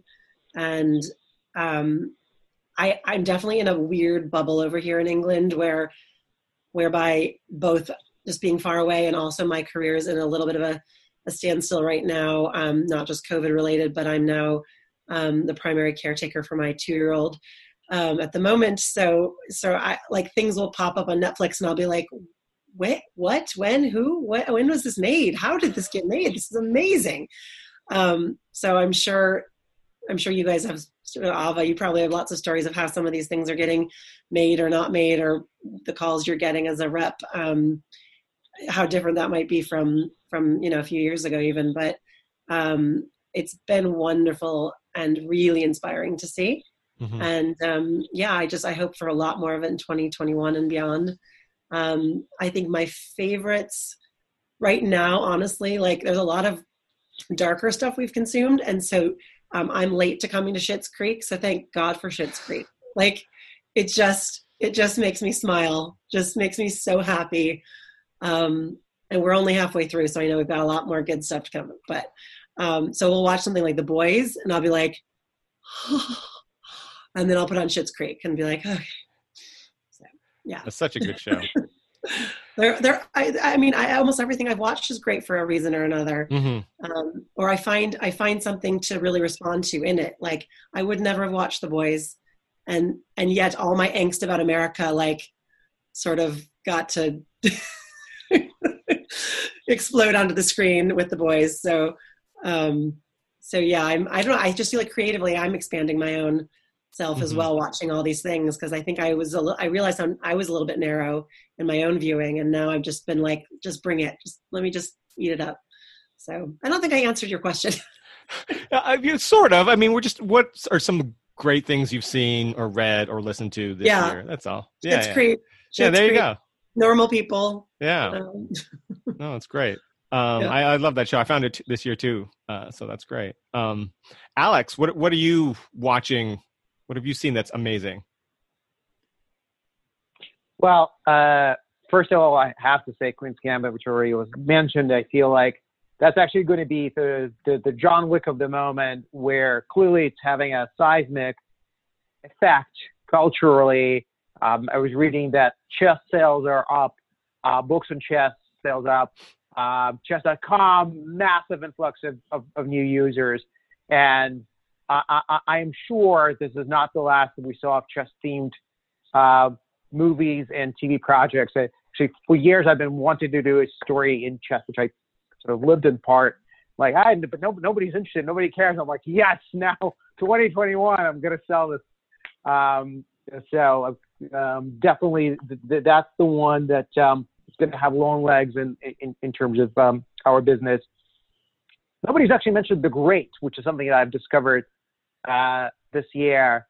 And talk about like something, and as a writer, where you just go, "Oh man, that is so deliciously written," and this Hamilton-esque take on on Russian history, which is utterly anachronistic, utterly irreverent, yet is so utterly enjoyable with just career redefining performances, as it was the case with Nick Hoult, and where the writer is the invisible star of, of, of, of, the show. I just loved, loved, loved it and cannot wait for uh, season two. Um, and, um, you know, uh, people, I, I, think Trey mentioned Unorthodox, which I also loved. And I, I guess, again, the, the trend is the stories that, that a few years ago you'd be like, oh yeah, no way in the world, period story about this alcoholic, drug addicted, uh, mentally non-intelligent there female chess player, or this young woman uh, trying to flee her li- life in the Orthodox community, or a show with subtitles like like like like uh, Money Heist. No, no, no, no, no. And what is clear is, um, I feel like the more weird and unique the show, the more undeniable it is. So it's like, oh yeah, she is a hard as nails cop and she is a tough lawyer. And together, like, no, no, no, no, no, no. Those days are long gone. And that's what's exciting where um, the stories that you would say, well, this is interesting, but there is no way it's going to find its way onto a screen. Now it can. Um, so, um, in terms of um, and in terms of books, I actually there's a series that I've been following uh, uh, post Game of Thrones. I've just been hungry for another um, another fantasy series, and I don't know if you guys read Joe Abercrombie, a British writer. Um, he created something called the First Law Universe, um, and it is freaking good, man. It's really, really awesome. So, kind of begins similar to to Game of Thrones, the sort of medieval style fantasy, but um, uh, two new books just came out, and it sort of goes into what if the world, uh, the world of Game of Thrones developed technology, so now we're into Victorian age, and he's doing his homage to Dickens and Oliver Twist and all that stuff. It is really, really good, uh, and I, have just been vastly enjoying uh, the series. And to anybody who is saying, "Well, Game of Thrones kind of ran its course," what's what's another book series I can read that that treads in the similar territory but does something uh, unique? Uh, I highly recommend that. Mm-hmm. Great. Um, and lastly, Paul, what uh, what have you seen, read, listened to this year that you found absolutely amazing? Um, for me, uh, we already talked about it. I when I discovered Ted Lasso this year, mm. it was the perfect time because it was it was one of the one of my darker valleys of 2020, and this show came on, and somebody said you should watch the show, and they told me just because I'm a, a football fan, soccer fan, and um, it filled me with so much joy because you know there was there were no real tropes there were no villains there were it was like yes you can be a decent human being and and you can have stories with decent human characters and it's still funny and it's still i just i could go on and on about it. Um i loved uh prentice penny's uncorked if anyone saw that. It was uh this little film he made for netflix and i i thought it was really lovely. Um about wine, um, but really about people. Um, my second favorite television show of all time ended in 2020. It went out beautifully, I thought. BoJack Horseman. Mm. Um, that is that is that show. I don't think there has been a more accurate take on our industry in the history of you know screen than than BoJack Horseman. Um, documentaries that I loved. I the year started off so optimistic for me with Tiger King. I mean, come on we, do we remember when we thought that was as crazy as anything could possibly get? Remember when we felt that way for five seconds? I love that. Um, I loved uh, Michelle McNamara's "I'll Be Gone in the Dark." That was beautifully done documentary. Um, blew my mind. And uh, oh, and the thing I just saw recently, as far as you know, I get inspired by by actors a lot and performances and the other people and I get inspired by music obviously more than anything but but directors I mean costume designers inspire me. And I just saw last week Sound of Metal and Riz Ahmed performance in that to me I haven't seen anything to come close to that in in a long long time. Just watching that film just for his performance alone it it was staggering to me. And I'm a huge music fan so there was that but it's and it's just beautifully done too. It's I highly recommend that. Mm-hmm. Those are those are the kind of things I love. Book wise, I I'm I just finished reading Interior Chinatown, mm. uh, Charles Yu book, which uh, mm. is fantastic in just the way it's written because it's just it's it's a novel, it's a screenplay, it's a memoir, it's a poem. It's it's hilarious and it's it you know, opened a world up to me. Like somebody else was saying earlier about how we're experiencing these different cultures and worlds, thankfully, finally. And uh, Interior Chinatown is this novel that it's this, you know, the struggling Asian American actor and and his plight, and it's it's just, I just thoroughly enjoyed it. Mm-hmm. Um, before we move on to the next question, which would be things you'd like to see in 2021, not things you predict, but things you would like to see both in the industry and just in general. Um, I wanted to jump back to Ava really quickly. And a lot of people on the panel have been talking about wanting to get away, wanting to an escape from COVID.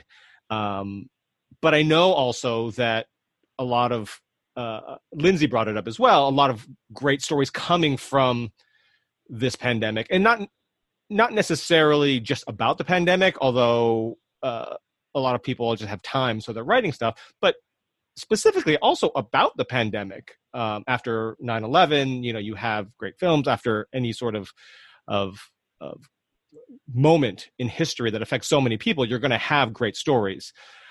So I want to ask Ava, when I'm, I'm, sure you've seen them already. I'm sure they're they're coming across your desk. I'm sure they're being emailed to you incessantly.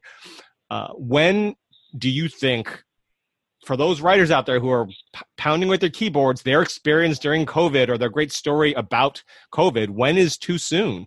Um, I had heard a, a story, and I don't know how true it was, that Shameless, this season of Shameless, actually is the first to deal with COVID. So I, I want to ask, um, sorry, Ava, what what your thoughts are on on writers out there who are writing stories about this. I don't know. I think I put out the first week of maybe the second week of March. I, I remember that tweet. Twitter, like, do not write a pandemic plague mo- show or movie. I don't want to see it. Nobody wants to see it. Mm-hmm. I think that's still mostly true. Um, I think you know, I I think for me, what's been interesting and where I've seen, I thankfully haven't seen anything specifically pandemicy on my on my desk, and I don't really want to. I, what I'm more interested in, and what I do think I've seen clients do and other writers do, is address the themes that have resonated to them during this pandemic the emotional things the the existential elements the relationship elements it's stuff like that so it's not about you know, sitting at home and finding love between balconies or something. You know, like there have been some of those out there. I, that's not of interest to me.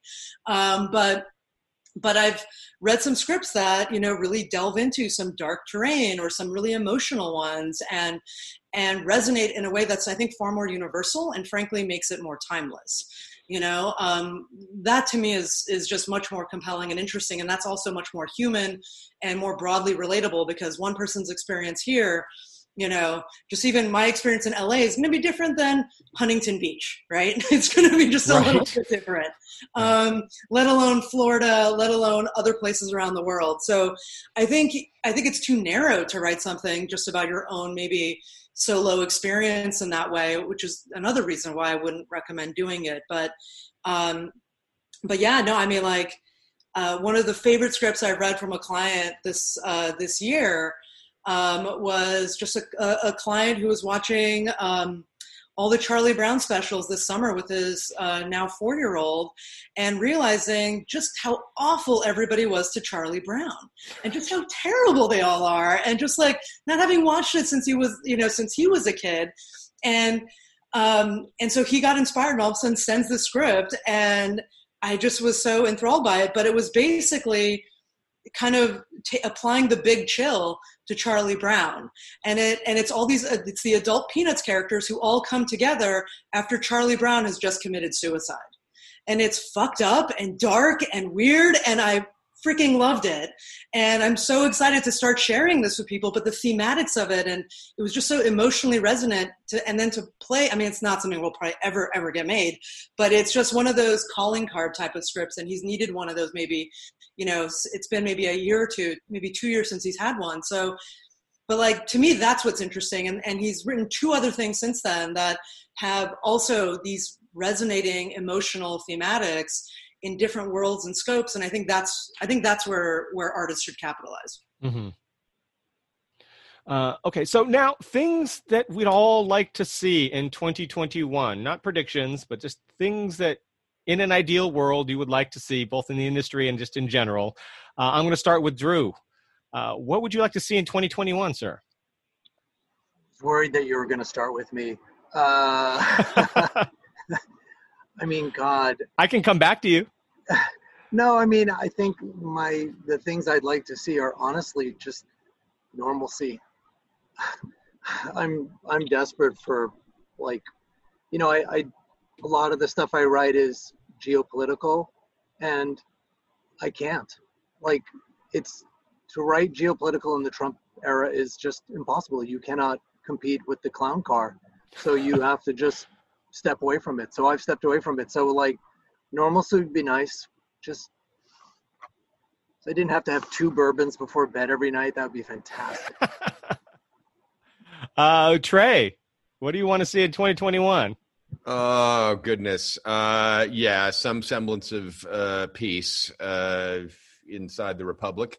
Um, uh, sp- specific to the industry, I'll tell you one thing I'd like to see uh, because it impacts all of us. Look, I'm I'm a writer by trade, but I'm an avocational performer and a member of SAG-AFTRA, and um, the fact that they have dropped 3,500 of their performers and 2,800 of their dependents off of the SAG-AFTRA healthcare plan is uh, is just completely uh, reprehensible in every way, and uh, and and it it worries me as someone who has just gotten a wife through a bone marrow transplant and and leukemia treatments, uh, all of which are grossly expensive, and none of which would have been possible without the thankful solvency of the WGA or PWGA health plan. It worries me when I see any of our trade unions in this town treating their members that way because it sends a message to all the others uh, that that's an acceptable practice. And so. Mm-hmm.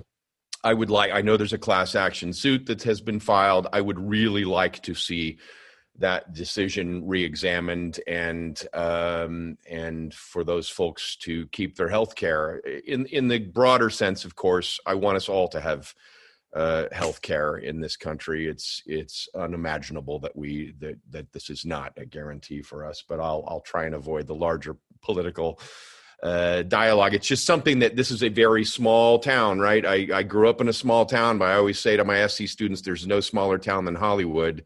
Um, but yeah, what impacts SAG impacts all the rest of us, and vice versa. And so that's something that I would like to see uh, changed in 2020. Mm-hmm.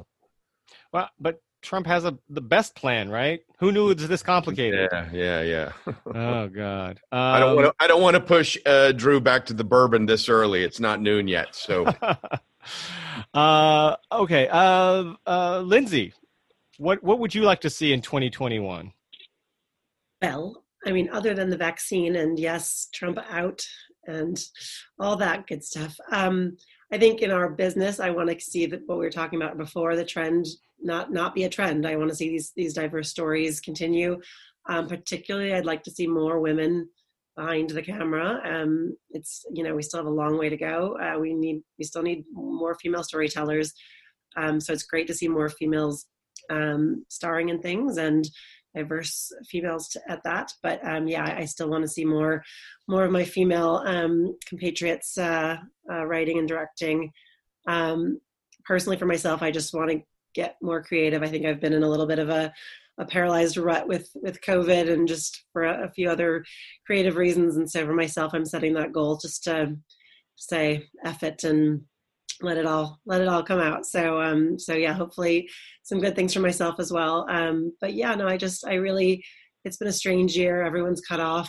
Um people are struggling emotionally and mentally and financially. And i i just hope that that there's a lot of hope to be had in 2021 um and uh, unfortunately i have to run i've got a six year old screaming up there i'm so sorry to no go but it, it's really good to see everybody in los angeles ava Say hi to Cole. I miss you guys. Good to see you, Lindsay. you a lot, and just everybody. It's just good to see you, meet you.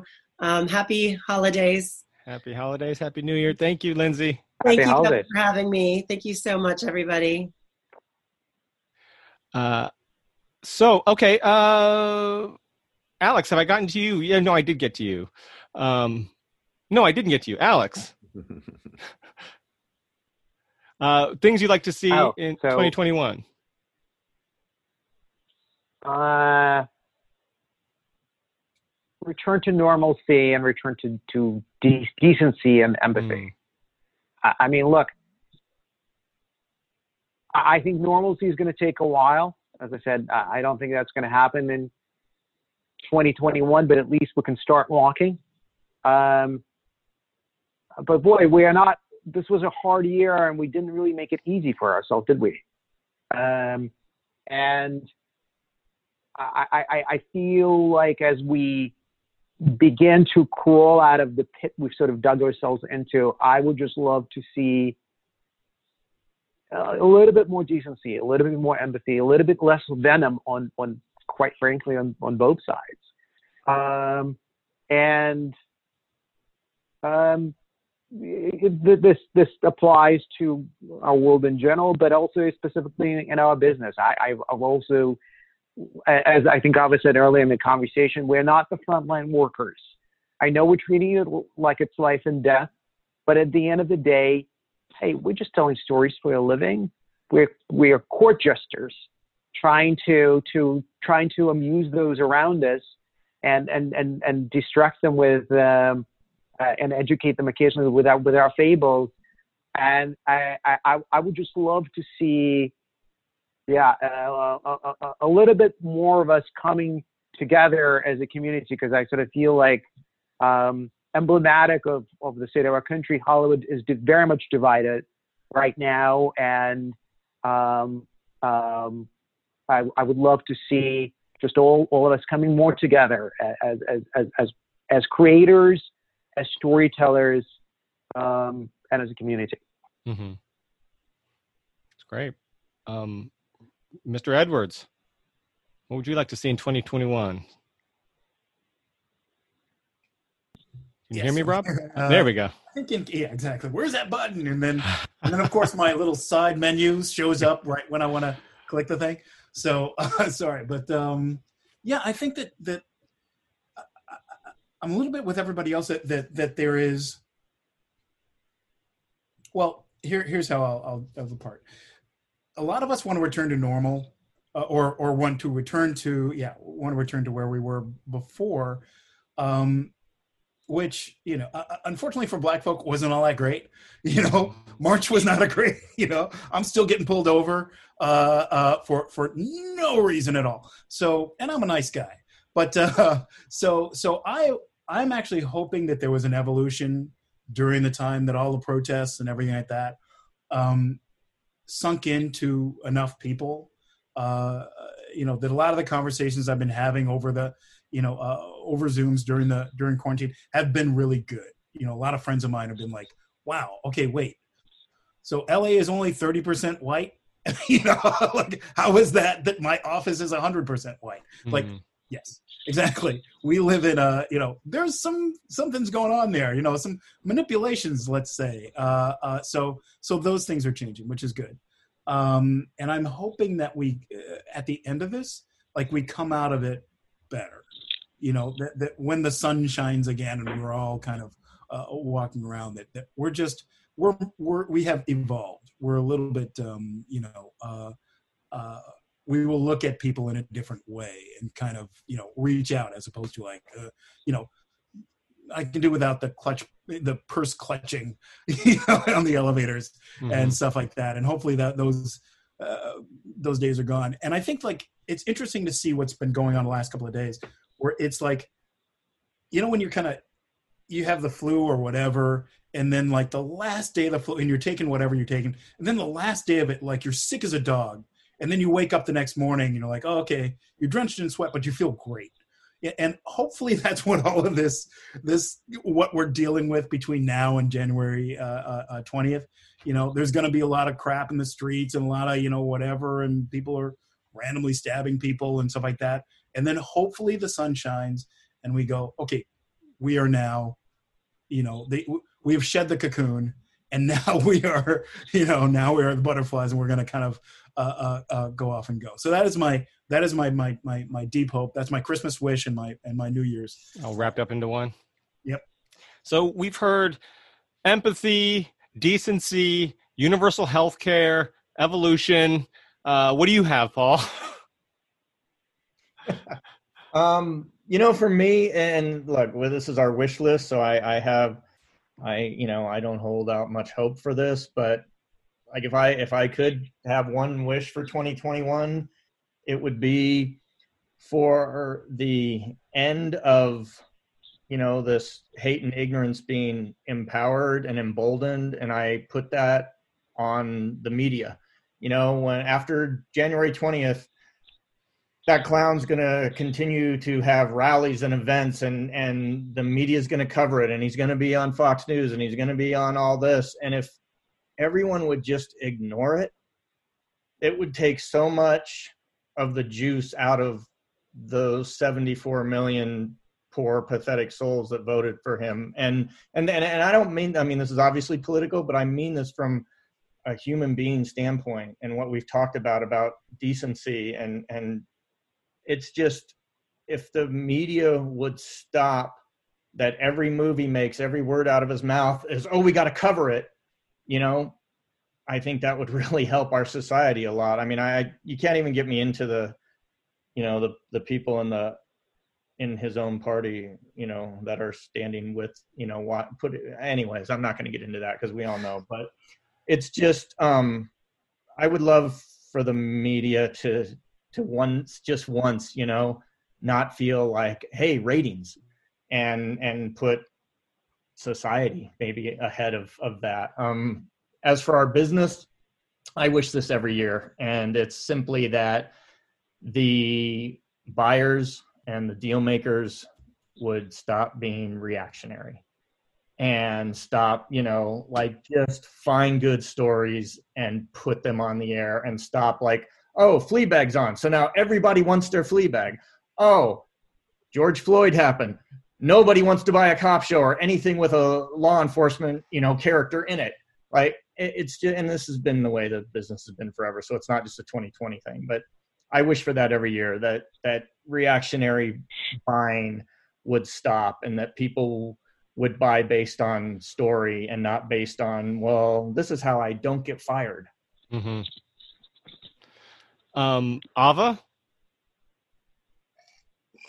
I mean, I think the guys have covered it and then some. I mean, it. Um, yeah, I just want to believe in science, and I want people to believe in truth and facts, and uh, you know, empathy and kindness and you know all all of those good things and and yeah it's funny paul we were saying like i stopped watching tv news november 9th of 2016 because of how complicit i found them to be so um, as someone who volunteers a lot and and banks and does all of that kind of stuff and and now this year probably threw more money than i did necessarily as much as my time as i did in the past but um yeah it uh you know there's there is a level of responsibility and it's not just to shareholders. So it um I, I hope we have more of a balance of that and and i'm also really thrilled to see that you know yes other stories you know and i think this merges both in life and in art you know we're we're just interested in seeing how other people live and what other experiences are and and i think you know the fact that like a show like Watchmen, which I, you know I'm a giant nerd, so I was a big fan, obviously, of the gra- original graphic novel for a very very long time since I was a kid, and then to see that as a sequel thing, and and as a side note, Regina King can do no wrong. Um, but um, but I mean, she's just like I mean, uh, uh, you know, just bow at that altar. But to have what happened, you know, as as far as like Black Wall Street, and you have so many people go like wait, what is that? That was real? Wait, what? You know, and having people realize that we've also only been taught a really specific point of view and an incredibly narrow one too. Even even within the Caucasian community, it's still a very narrow point of view. Um, that this is the power art has, you know, is to raise some of these questions, to ask some of these things. And like I'm even noticing it just for the last year and a half that a client of mine who's who's half Native American, like, oh, that's not the diversity we're looking for it's only been in the last like six, eight months, year that people are like, oh, well, that's actually interesting. Like maybe we'll care about that now, you know? And it was like, we're only looking for this kind of point of view or this diversity. And as someone who's an immigrant and I wasn't born in this country and, and being Iranian American and all of these things. And, and, you know, maybe I'm less brown because I don't get as much sun as I used to, but, you know, it's just nice to be able to have, you know, you know, like, like right now I'm, I'm going to be speaking in the new year, um, at the new Middle Eastern writers group that has been formed within the WGA, and with folks I've known socially, and uh, some are Iranian, some are different backgrounds, and like, and like I'm thrilled to see that come in because while we technically don't count as our own, um, you know, minority, I think Arab and Iranian and and just sort of more broadly Middle Eastern is seen as Caucasian. There's a cultural point of view. There's just life points of view and stuff like that. So my hope is that what we've seen progress over the last couple years will continue and will continue to broaden stuff because what we're seeing in you know whether it's time periods or or different points of view that they're interesting they're relatable um, there's a humanity there and that's also what makes them great art. And so the more we can see that the more i hope it then seeps back to the kindness because you're seeing gen z who more often than not i find very inspiring um, by and large um, because they've grown up seeing diversity on disney channel and they've grown up seeing this stuff. They don't they're not thrown off by you know lgbtq people and trans whatever that's no big deal you know? It's a lot of the rest of us who unfortunately you know and the folks above you know above all of our pay grades who are in charge of these things who are are the ones who are still catching up but we're already seeing the benefits of this art with this younger generation and how again by and large they're more open-minded than the one before. And that's because of folks on here and and the ones in our circles um, who we try to advocate to tell interesting stories. So i just hope to see that trend continue. Mm-hmm. Um, and sort of wrapping it up i want to ask you guys all for one a new year's resolution and then also for those writers out there who thought 2020 this is you know at 2019's ending 2020 is going to be my year and then this happened and so now they're going 2021 that's going to be my year. What's one piece of advice you could give or uh, to those writers out there who think okay 2021 that's going to be my year since 2020 w- wasn't so a new year's resolution and just a, a piece of advice or a, a good word for those writers out there who think 2021 will be the year for them. Uh, I will start with uh, Trey. Oh boy. Uh, okay. Uh, my resolution uh, is is to try and um, try and pay more attention to my inner twelve year old. Um, I um, I recently had a little back and forth in the most pleasantly delightful way on on Twitter with Mark Hamill, mm. and uh, and um, I saw that on Facebook. Congratulations! Uh, yeah, thank you. It was a big moment. so cool. I think I think I put a bunch of like, oh my god, emojis on. It. Yeah, yeah, it was a big moment for me, but it was a big moment also and then it just reminded me, like, uh, yeah, yeah, that kid I was in '77 that's pretty much the kid that I that I usually channel when I sit down to write virtually anything and and yet the the the pressures of the pandemic and an industry shutdown and having everybody home and all those sorts of responsibilities and everything we've gone through personally as a family in the last few years it's just like all of that stuff has a way of shoving that inner 12 year old uh, in, into the into the darkest recesses of the closet. So like I, I, I need to pull that kid back out again. And, um, and, uh, and so that's, that's my resolution to myself. Um, you know, in terms of advice to anybody who's like, uh, is 2021 finally going to be my year? I, I think that process has to begin with you saying, hell yes 2021 is going to be my year right? It is uh, th- we all know everyone in this call knows that uh, if nothing else this is a blind faith optimism game that we are playing here.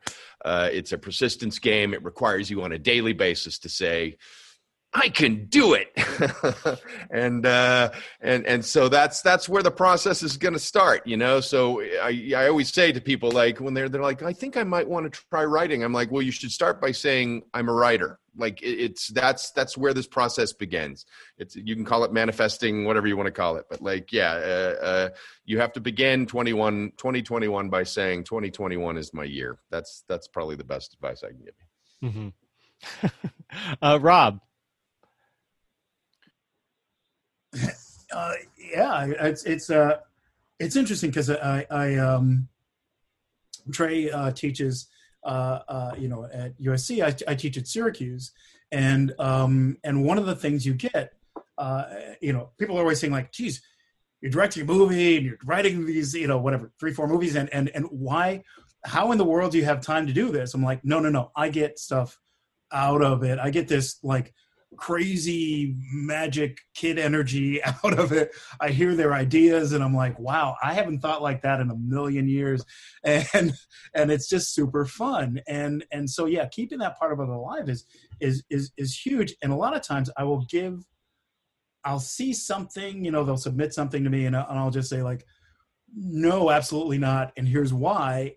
And then I'll realize, oh my God, I just did that You know, I, I have an outline that I just sent out that did that exact thing, and I'm sure the people reading it are feeling the same annoyance with you know with the with the you know tricks that that uh, uh, that, that I do. Um, yeah, so I look at it th- uh, that way, and I also look at it like it's interesting when I with the years when people ask a question like, "Oh, is 2021 going to be my year?" The wrong way to ask that question is to say, What am I going to get out of 2021?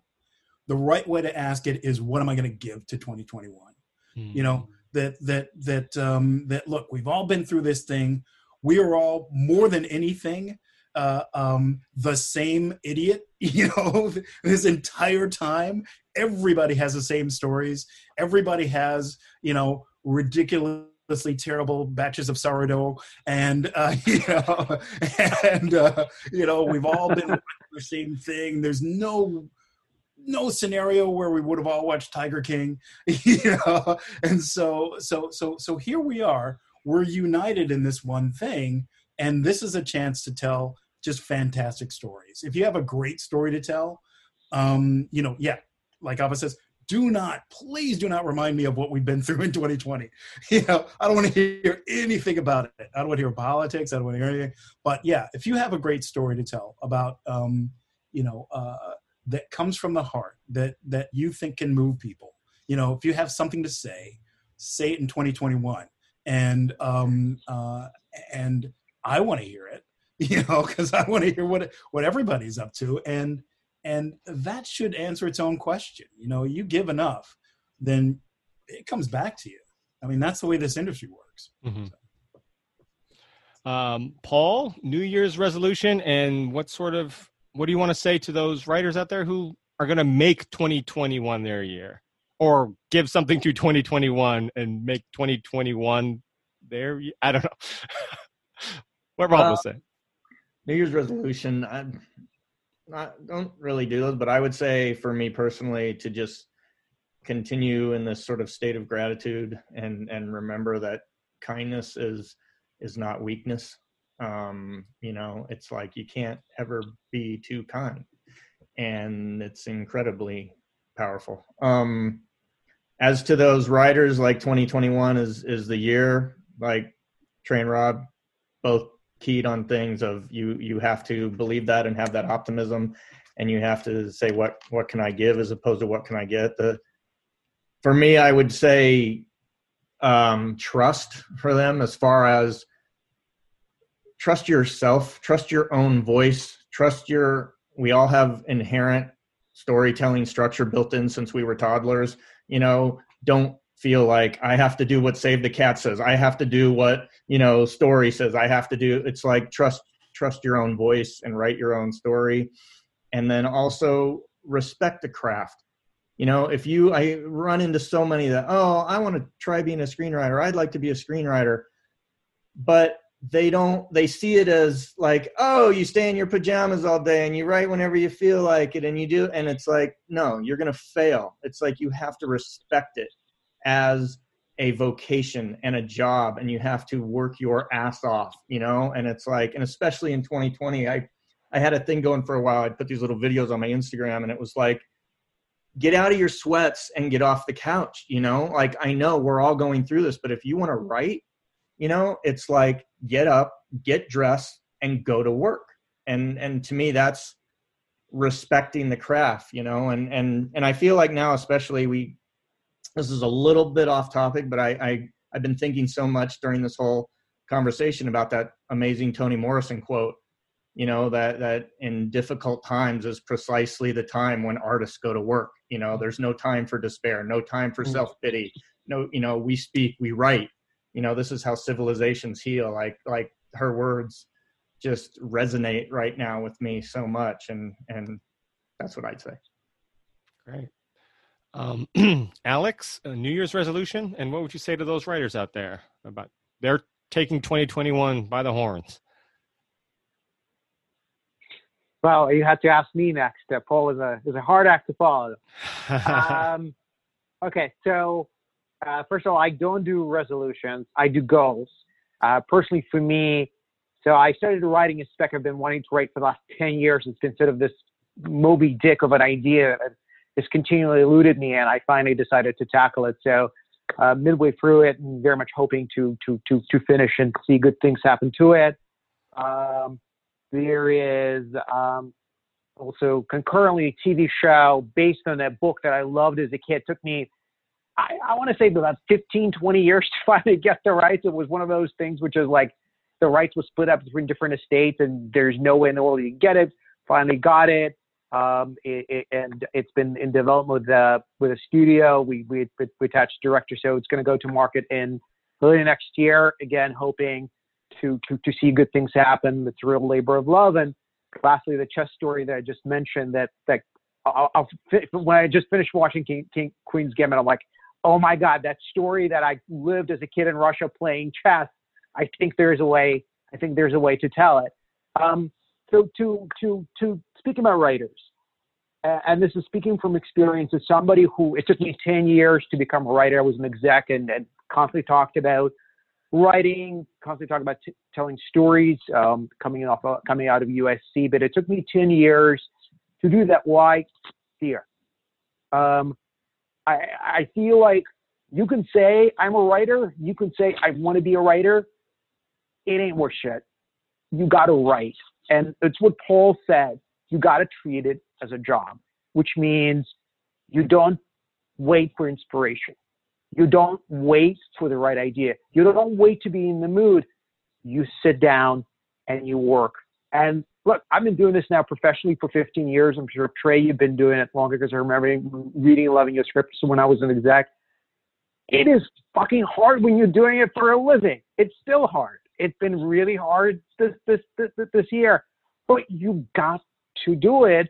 So to me, the, the, the, the way to make 2021 a 2022 a 2020 whatever your year is commit to pouring yourself on on on the page and, and, and do so knowing that the only thing you control in life as a writer are the words on the page and you got to break up pieces of, of your soul. You got to bleed on the page because we were talking about earlier how the bar is really high. But i believe I truly believe that when you find that undeniable idea and you infuse w- with that piece of yourself, which is undeniable emotion, your experience, um, and again, just kind of since we're summing it all up, how the, the more diverse points of view, the more um, eclectic voices, um, the shows that we love, they all tend to be sent all over the world because we can't travel anymore. So, so I want to see more content that, that is set set in other countries you you find that and I think it's going to sing. But it but it's on you. Nobody else will do it for you. Don't let don't let uh, the, the, the the the market dictate what story you're going to tell. Don't let the script defeat you because I guarantee you there will become a point in your writing where like page six you just go, it's just it's a shit, and and, and you give up and you never finish.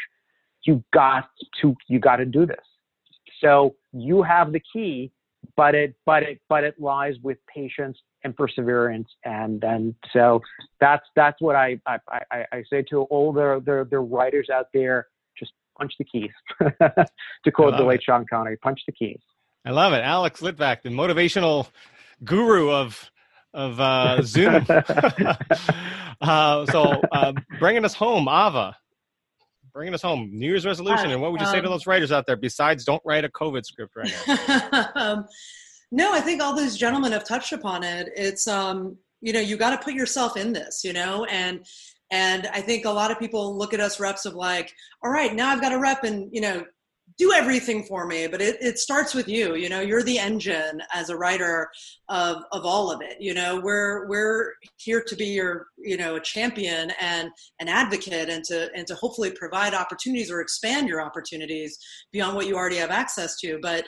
you know it's and and and really kind of what alex had said too it's it, the stuff that makes something special is the stuff that that has some of you in it you know? And and if it doesn't it's not gonna it's not gonna resonate in a way that material really needs to just to stand out. So you know it's it's the you know we we all grow and evolve hopefully um, as we get older and learn more about ourselves and or want to self explore and and i think you know but those writers who do have reps you know, vet a few of these ideas, you know, um, because at least for me, I want to make sure that that time that's being spent by that client is also time that's res- going to result in a reward, hopefully for them, in terms of whether it's a sale or or expanding opportunities. So, you know, ideally for me, it's it's a client has you know here I've got these two or three ideas that I'm really passionate about, and then this one I think is going to give you the best shot in the marketplace, and it's something you're passionate about. Great, go put your time and your heart and soul into that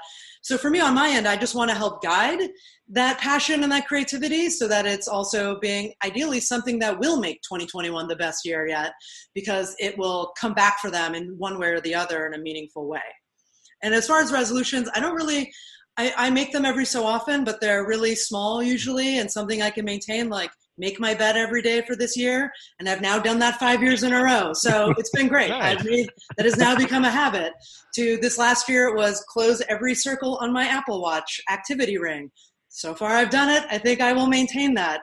It's been very hard to work out every day but i've been doing it you know? So it's just more like little personal wellness stuff like that you know? Um, i'm always trying to learn. I'm always trying to consume. I I, uh, I, I, thankfully don't seem to have any trouble finding my inner 12 year old. That's probably what's held me back in other ways in my life. But um, by the way, Trey, if you ever want to watch more Star Wars stuff or talk animated series or geek out on other cartoons, I have a number of things I could recommend to you.